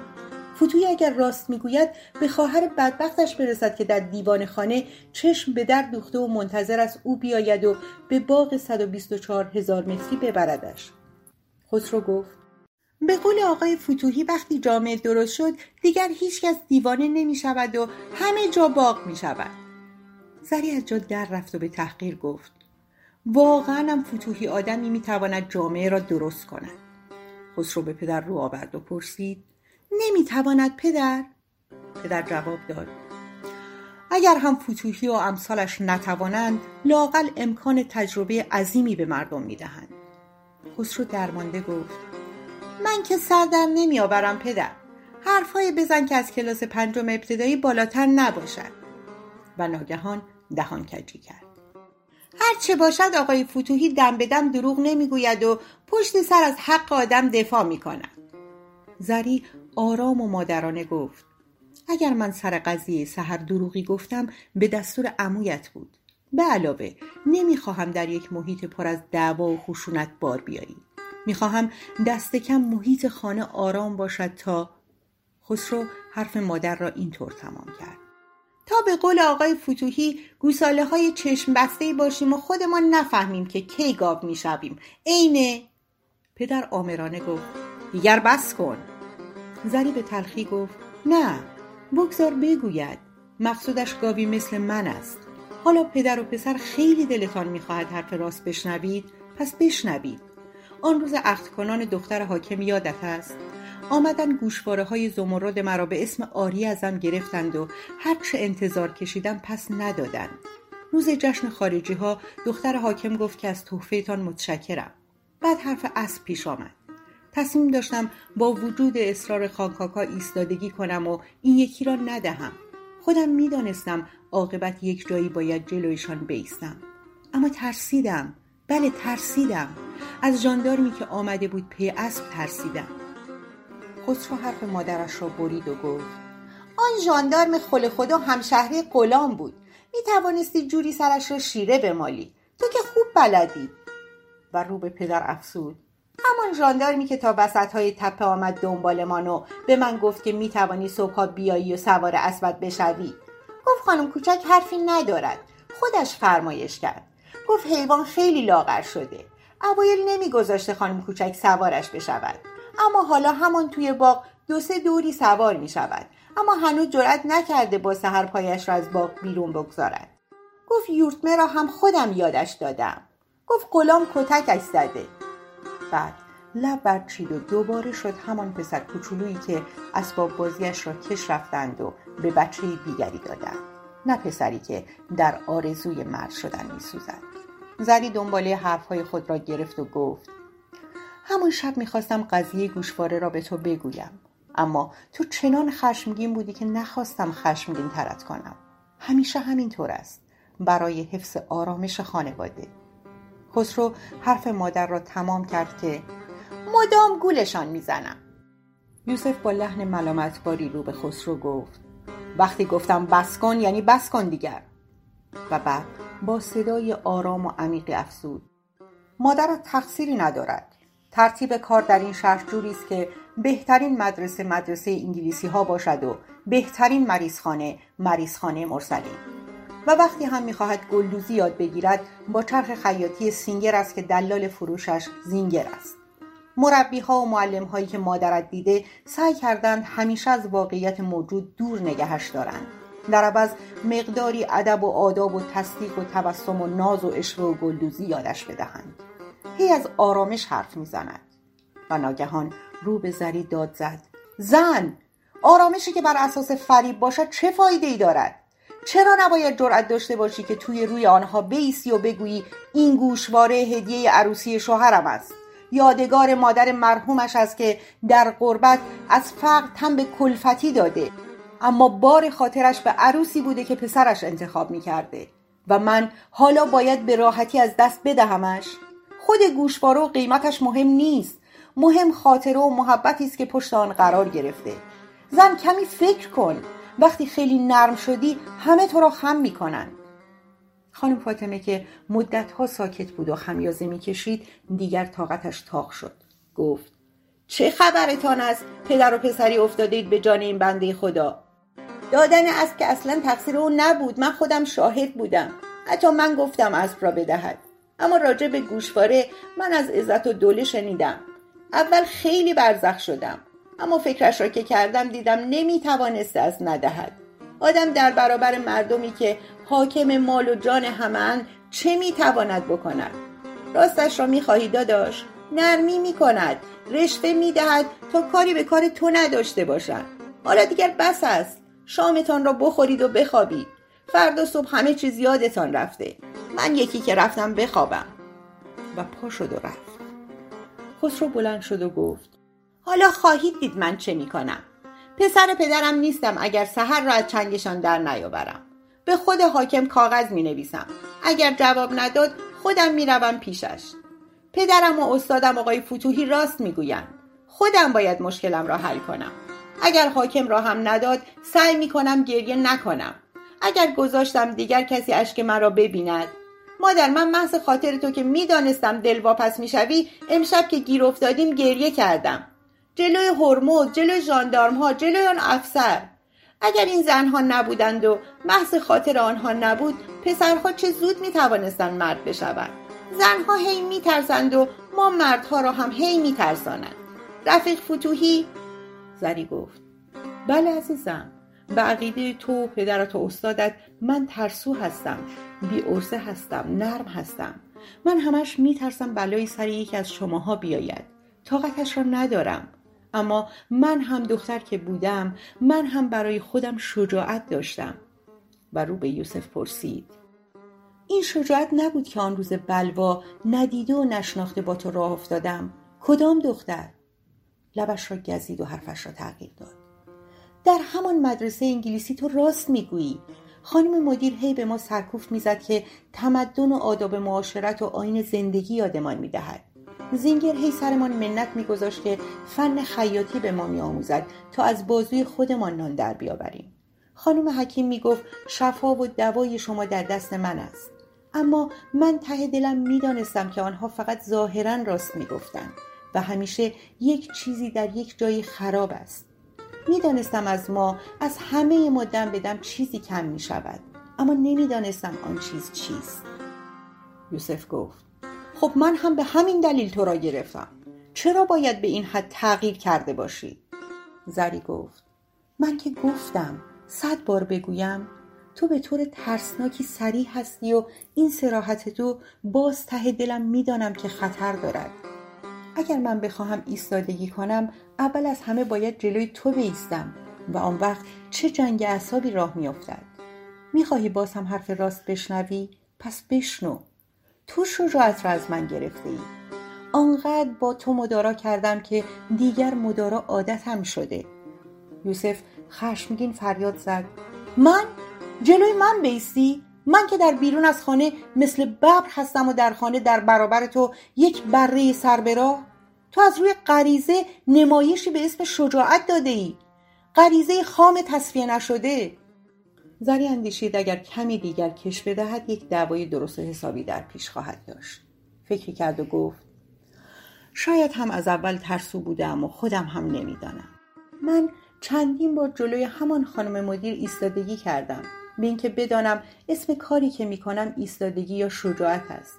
آن روز که روزه مهری را خوردش داد و همه بچه ها از ترسشان در رفتن اما من ماندم. شاید هم همینطوری پیش آمده نمی‌دانم. شاید آن روزها چیزی نداشتم که از دست بدهم. اما حالا خودش هم نفهمید که چه شد همه صبر و مدارا و طاقتش را از دست داد. ناگهان از روی صندلی پا شد و با دست محکم به شکمش زد و گفت کاش این یکی که توی شکمم است همین امشب سقط بشود. برای شما تا دم مرگ رفتم و برگشتم. خانم حکیم شکمم را سفره کرده روی شکمم نقشه جغرافی. روی صندلی وا رفت و به گریه زد. احساس می‌کرد که آدمی به خستگی و دلتنگی او در تمام دنیا نیست. یوسف به طرفش آمد و سرش را در بغل گرفت و روی موهایش را بوسید. بعد اشکهایش را با های بلندش پاک کرد و دست زیر چانش گذاشت. سرش را بالا آورد و در چشمش نگاه کرد و بغز خودش را فرو داد و گفت گریه نکن عزیزم. چرا زودتر نگفتی؟ به کلی قافلگیر شدم.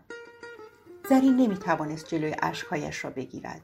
نالید امروز خبر مرگم رفتم این یکی رو بیاندازم. شجاعت نکردم که نگهش داشتم. وقتی با این مشقت بچه ای را به دنیا میآوری طاقت نداری مفت از دستش بدهی. من هر روز هر روز توی این خانه مثل چرخ چاه میچرخم تا گلهایم را آب بدهم. نمی‌توانم ببینم آنها را کسی لگت کرده. من عین حسین کازرونی با دستهایم برای خودم هیچ کاری نمی کنم من نه تجربه ای نه دنیا دیدنی. یوسف خندید و گفت عزیزم عوض رفتن به دیوان خانه و خسته کردن خودت و عصبی شدن می توانی بروی انجمن ایران و انگلیس که تازه باز شده. درس انگلیسی بدهی. باور می‌کنی زینگر به وسیله مکماهون برایم پیغام فرستاده؟ زری از میان اشک گفت. خوب ان نکن می‌کنی. یوسف به نرمی گفت. میدانی که نمی‌توانم اشک تو را ببینم. خواستم از این پیشنهاد خوب بخندی. اما جان دلم اگر همان اول شب حقیقت را به من گفته بودی این همه آزارت نمی‌دادیم تو گفتی رفته بودم مطب خانم مسیحا دم اما فورا رفع و رجوعش کردی. چرا از من پنهان کردی تا مثل گرگ گرسنه به جانت بیفتم و حالا از رویت خجالت بکشم؟ خسرو آمده بود و روی زمین کنار پای مادر نشسته بود. پای مادر را بغل گرفت اما چیزی نگفت. زری اشکهایش را پاک کرد و گفت تو خودت از سفر آمده بودی. افسرده و ناراحت بودی. نخواستم افسرده ترت بکنم. و درمانده پرسید چه کار کنم تا شما راضی بشوید؟ چه کار کنم تا شجاع بشوم؟ یوسف به خنده گفت. می توانم یادت بدهم. درس اول شجاعت برای تو فعلا این است. همان وقت که میترسی کاری را بکنی. اگر حق با توست در عین ترس آن کار را بکن. ای گربه ملوس من. زری اندیشناک گفت. من آدمم. گربه ملوس نیستم. به علاوه درس اول را به کسی می‌دهند که هر را از بر نمی‌داند. در بستر زیر بند با وجود دست خنک یوسف که شکم داغش را نوازش می‌داد و با وجود بوسه هایش انگار تنازی و دلبری از یاد زری رفته بود. همش در این فکر بود که آیا واقعا ترسو بوده یا ترسو شده و آیا واقعا یوسف مقصر است؟ حتی یکان به این نتیجه رسید که زندگی زناشویی از اساس کار غلطی است. اینکه یک مرد تمام عمر پایبند یک زن و بچه های قد و نیم قد باشد یا به عکس زنی را تا به این حد وابسته و دلبسته یک مرد و چند تا بچه کنند که خودش نتواند یک نفس راحت و آزاد بکشد درست نیست. اما می‌دید که تمام لذت های عمر خودش به این دلبستگی ها وابسته است. یاد آن روزهای آری از وابستگی شدید دختری نمیگذاشت خواب به چشمش بیاید خاطر روزی که خانم مدیر روزه مهری را خوردش داده بود روشن و آشکار در ذهنش زنده شده بود آن سال زری و مهری تصدیق ششم ابتدایی را می گرفتن. چهار ماه به امتحان نهایی مانده بود که از اداره معارف کاغذ آمد که بایستی به شاگردان سال ششم در خود مدرسه درس قرآن و شرعیات داده شود. زری می‌دانست که عریض نویسی مادرش کار خود را کرده. آخر مادر زری واقعا پولش کجا بود که معلم خصوصی قرآن و شرعیات برای زری بگیرد کاغذ پشت کاغذ آمد و اعلامیه پشت اعلامیه و خانم مدیر از پافشاری اداره معارف هر روز از روز پیش کلافه تر شد. اما زری می‌دانست پشت این فشار پافشاری مادرش نهفته تمام آن روزها درس اخلاقی که با خانم مدیر داشتن شده بود درس نق زدن به اداره معارف. خانم مدیر نق می‌زد که قرار ما از اول با اداره معارف این بود که در کار ما دخالت نکنند. نق می‌زد که وسط سال معلم قرآن و شریعت از کجا بیافرینم که در کدام ساعت اضافی چون این درس هایی را بگنجانم. و روزهای یک شنبه تعطیل دارید بروید یک ملاباجی پیدا کنید و پیشش قرآن و شریعت بخوانید. یا پیش والدینتان یاد بگیرید.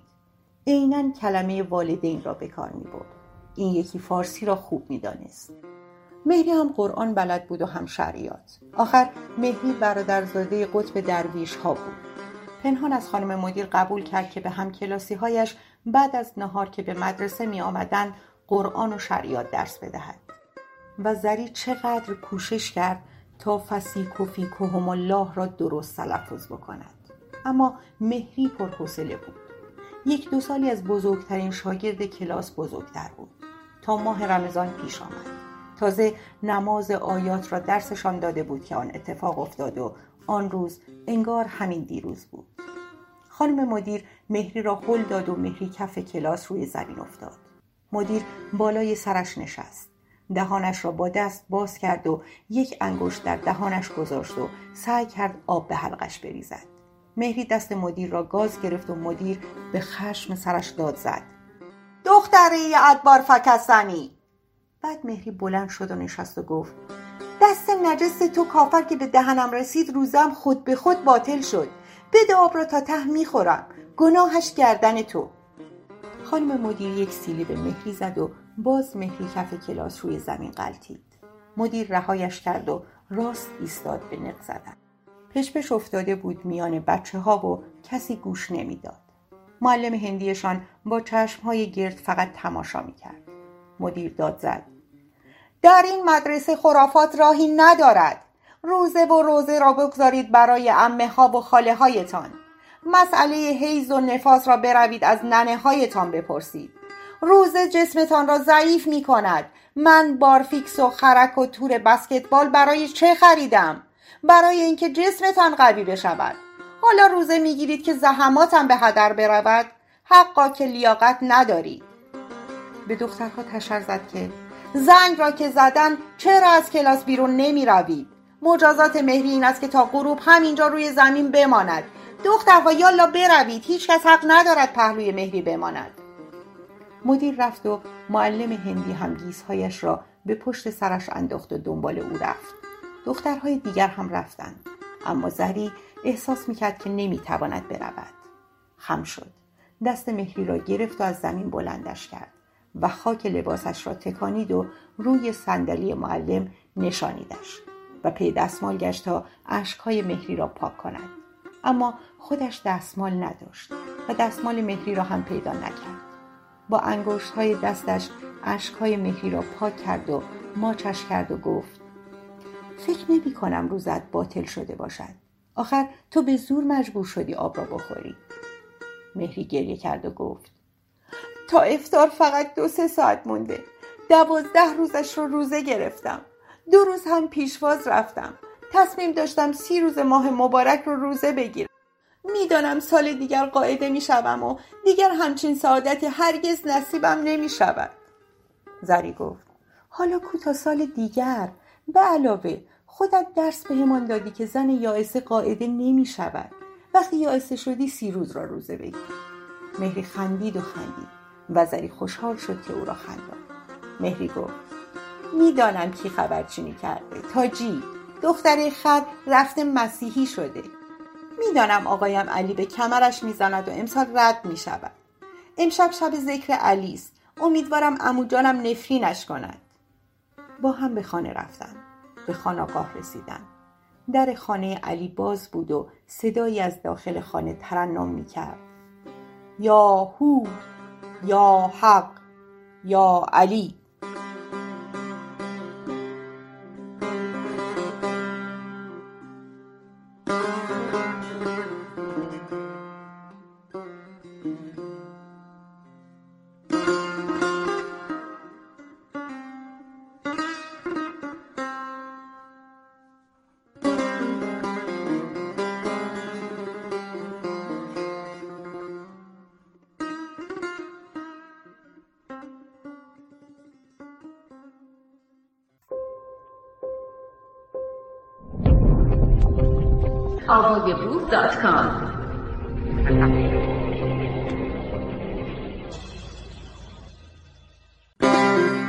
سو و شون نویسنده سیمین دانشور.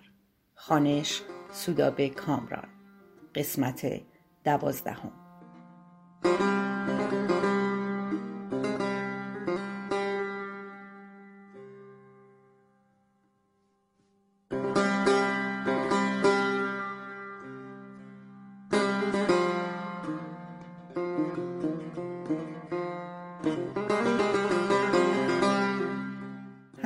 کشمکش ها و قهر و آشتی ها و بیخوابی ها یک طرف و اینکه سحر همان صبح جمعه با پای خود به طرف آنها برگشت یک طرف. همگی در ایوان پشت امارت که آفتاب نمی گرفت و روبروی تپه قرار داشت که زری و یوسف دیشب با مشقت و دلهور از آن بالا رفته بودند جمع بودند. زری روی میز صبحانه داشت اتو کشید. تپه غرق در نور در برابرش آرمیده بود. انگار دیشب نه کسی از آن بالا رفته و نه کسی پایین آمده.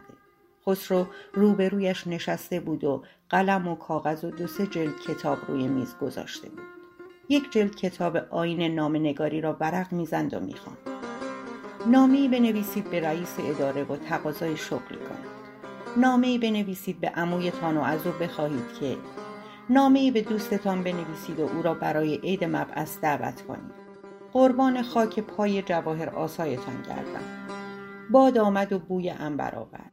رقعه شریف را زیارت کردم. کتاب آین نگاری را روی میز گذاشت و به تحقیر گفت به قول آقای فتویی همش گدایی و چاپلوسی. کتاب دیگری برداشت و برق زد. با وجودی که صبح بود هوا داغ بود و هیچ نسیمی داغی را نمیراند. زری احساس می‌کرد که عرق از پشت گردن به تیره پشتش سرازی می‌شود. دلش یک نوشیدنی خنک می‌خواست. مثلا عرق شاتره یا بیده یا یه تکه برف یخزده که زیر دندان آدم خورد شود. سر خسرو و همچنین دو قلوها که حامله بود ام خانم سنگ تمامی گذاشت و هر روزی یک آرم داری برایش فراهم می‌کرد.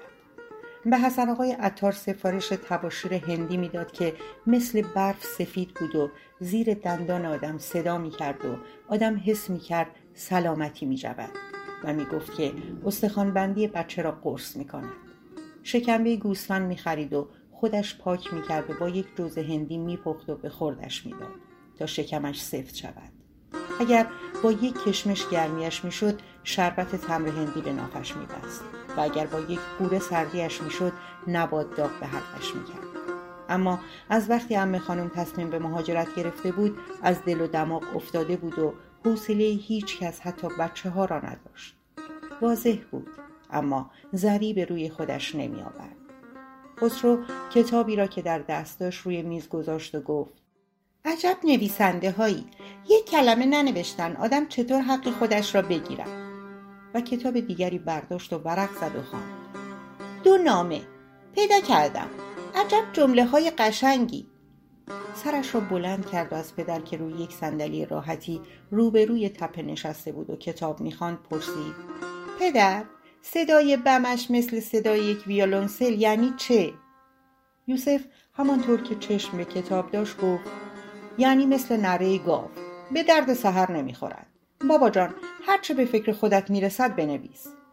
صدای امه آمد که به مینا گفت بده به من. هزار دست گشته کثیفه.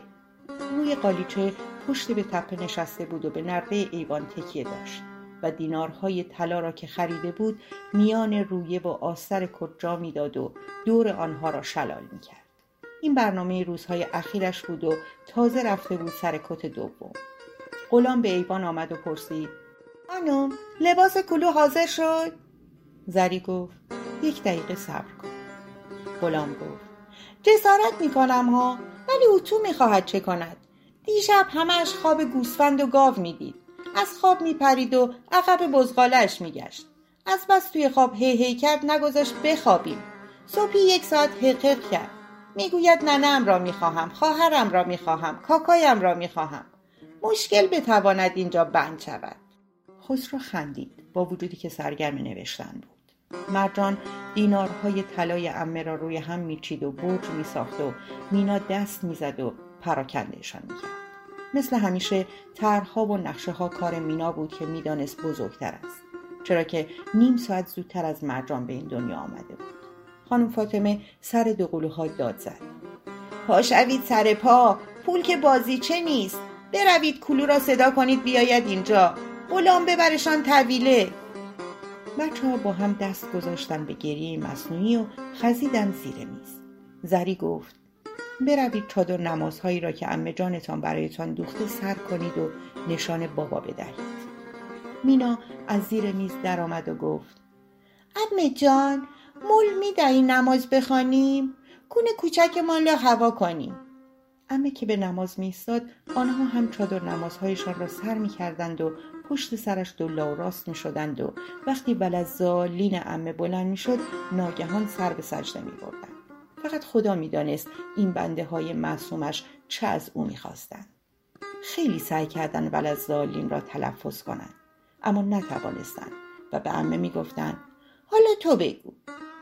زری توی پیراهن و شلوار کهنه خسرو را که برای کلو دراز و گشاد و درز و دوست کرده بود تمام کرد و با عرقگیر و زیر شلوار و جوراب داد دست غلام و گفت شان گرد ضد شپش بزن یک گیوه هم برایش بخر. و روی صندلی نشست. دلش دود می‌کرد. شاید از داغی اتو بود. غلام گفت گرد تمام شد. همه اش را توی آفتابه ریختم و با آب به همه جای طویله پاشیدم. طویله را شپش برداشته بود. یوسف گفت برو کلو را بفرست اینجا. زری گفت بذار اول ببردش حمام. غلام گفت آقا نمی آید صبحی مثل حیوان وحشی شده بود. می‌خواست بزند به کوه و کمر. می‌گفت پیاده برمیگردم پیش ننم. غلام که رفت خانم فاطمه گفت داداش نمی‌توانی اینجا نگهش داری. مثل همان بچه آهو که عاقبت کشتیمش. هرچند به من چه مربوط. امروز مهمانتان هستم و صد سال دعاگو زری در دل اندیشید که راست می‌گوید. دیروز که دیدتش چشمهایش مثل چشمهای بچه آهو درشت و سرمه کشیده و حیرت زده و رمیده بود. درست است که به روی زن ارباب خندید. اما در ته چشمش ترس طوله‌ای که زنده به دام افتاده باشد موج می‌زد. زری گفت حالا خیلی زود است از محیط خودش جدا بشود. هرچه محبت کنیم فایده ندارد. فقط کینهاش را میانگیزیم و نفرین کس و کارش را.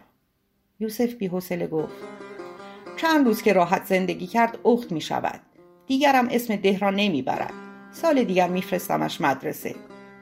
خسرو از نوشتن باز ایستاد. خندید و گفت پدر مگر اینکه با گونی بفرستیمش مدرسه؟ خیلی وحشیه. از سنش هم گذشته قبولش نمی کنن. یوسف همانطور که روزنامه را میبست بی حواس پرسید باگونی؟ خسرو گفت بله پدر پسر داوود خان را که از ده فرستادن مدرسه من دیدم راه به راه آورده بودندش مدرسه به نظرم من کلاس دوم بودم زنگ راحت ما دیدیم یک مرد سیبیل از بناگوش در رفته ایلیاتی با کلاه نمدی و قبای چاکدار و شال به کمر بسته و ملکی به پا با قاطر آمد مدرسه. در ترکش گونی بود که سرش را محکم بسته بود و چیزی در گونی میلولید. از قاطر پیاده شد و افسار قاطر را با یک دست بست به درخت که من هر وقت سحر را مدرسه می‌برم افسارش را به آن درخت میبندم. و تمام این مدت دست دیگرش روی گونی بود. همینطور هوای گونی را داشت. یا با این دستش یا با آن دستش. بعد گونی را برداشت و گذاشت روی دوشش و آورد مدرسه و توی حیات سر گونی را باز کرد. پسر خان با یک شلوار بلند سیاه که بند شلوار سفید داشت و بالاتنه لخت از گونی جست بیرون و کوس بست. معلوم نیست برای کی یا برای چی. و پا گذاشت به دو شروع کرد به دویدن دور حیات مگر کسی می‌توانست بگیردش؟ زری بسات اتو را جمع کرد و به آبدارخانه برد. سر گنجه ها رفت. حتی یک قطر عرق معطر نداشتند. به آشپزخانه رفت. خدیجه که تنها یک تنوکه پاتیس گلی پایش بود و بقیه بدنش لخت با پستانهای آویخته و موهای خار مانند زیر بغل پای اجاق داشت بادمجان سرخ کرد خانم را که دید دنبال چادر نماز گشت. زری با کیف پول و دو تا مشربه بزرگ از در باغ بیرون آمد. در باغ عرقگیرهای همسایه باز بود. تو رفت. در خرند وسط باغ هیچ گلی نبود. و عرقگیرها هم پیدایشان نبود. تقریبا داد زد. هیچ کس نیست؟ رو به امارت پیش رفت. می‌دانست که خزانه های عرقگیری در زیر زمین هاست. حوث حیرت آوری در او بیدار شده بود که در یک قده چینی گلمرغی عرق شاتره بریزد. شیره شکر با آن بیامیزد با برف یخزده بعد برف یخزده را با سرانگشتش در کاسه بچرخاند و با یک قاشق چوبی توگل که دسته کنده کاری داشت آن را به هم بزند. می‌دانست که اگر عرقگیرها هم نباشند سر خزانه ها خواهد رفت و هر دو مشربه را پر خواهد کرد و پولش را برایشان جایی که ببینند خواهد گذاشت. به امارت که رسید دوباره داد زد. هیچ کس نیست؟ سر و کله پیرمرد پشت دریچه یکی از زیرزمین ها پیدا شد. و با یک چشمش از سوراخ پنجره سنگی مشبکی که با گل و بوته تزئین شده بود به او نگاه کرد. بعد آمد بیرون. یک زیر شلواری پایش بود. پرسید خانوم چرا خودتان زحمت کشیدید؟ و بعد گفت بفرمایید سر خزانه ها هرچه میل دارید بردارید. منتظر آخرین چین گل نسترن بودیم که نیامد. گلها ضایع می‌شوند. می‌گویند شهر را قرخ کردند. دختر حاکم را اسب برداشته نمی‌گذارند هیچ باری به مقصد برسد. زری مشربه ها را زمین گذاشت. عرقگیر گفت من می‌روم در باغ. بچه ها را فرستادم دنبال بار. ببینم پیدایشان می شود می‌دانم که گلها پلاسیده می شوند شهر شده کافرستان. حالا لازم است دختر سوار اسب شود که اسب برش دارد. آخر لا مذهبها گل که طاقت آدمیزاد را ندارد. آن هم گل نسترن. باید سحر چیدشان و صبح زود ریختشان به خزانه. تو این آفتاب مگر می شود گل را معطل کرد؟ زری نمی‌دانست باید خوشحال بشود یا غمگین. دختر حاکم هم به هر جهت بچه مادری بود که پایش زحمت کشیده. سهر نجیب است سوارش را پرت نمی کند اما دختر چقدر خواهد ترسید. و مادرش چه شوری خواهد زد. مشربه ها را برداشت و به زیر زمین رفت. چه عطری در فضا گسترده بود و چقدر خنک بود. سرپوش های مخزن های سنگی را که مخصوص جوشانیدن گلها بود برداشته بودند و به دیوار تکیه داده بودند و سر لوله های نیی و نیچه ها که از خزانه ها به منبع می رفت خشک بود و مثل دفعه های پیش که دو قلوها را به تماشا می آورد جوی های باریک عرق های خوشبو از آنها نمی. منبع ها یکی پر و دیگری تا نیمه گلاب داشت. قرابه های پر از گلاب دور تا دور زیر زمین چیده شده بود. لنگه در کوتاهی را باز کرد و خم شد و به زیر زمین دوم رفت. یکی از مشربه ها را در منبع اول فرو برد و از عرق شاتره پر کرد. چقدر دلش می‌خواست همانجا روی خاک نمناک زیر زمین کنار خزانه های آب های معطر بخوابد. به خانه که برگشت و به ایوان که آمد صدای همهمه از دور شنید. اما گوش دیگران به این همهمه بدهکار نبود. وگرنه سرشان را بلند می‌کردند. صدای ازدهام جمعیت و صدای ماشین در هم آمیخت و نزدیکتر شد. به تپه نگاه کرد. روی تپه پرنده پر نمی‌زد. خسرو کاغذش را مینوشت و یوسف کتابی را ورق می‌زد و میخندید. پرسید کو بچه ها؟ هیچ کس جواب نداد. از نو نظرش به تپه جلب شد. دو تا ماشین پشت سر هم کجکی در دامنه تپه راندند. صدایی گفت دارد میآید رو به تپه. سر و کله آدمهایی پیدا شد که رو به تپه نهادند. خسرو گفت کاغذم را تمام کردم. پدر گوش می دهی برایت بخوانم؟ یوسف کتابش را بست و از روی صندلی راحتی پا شد و به تپه نگاه کرد و پرسید واقعا چه خبر است؟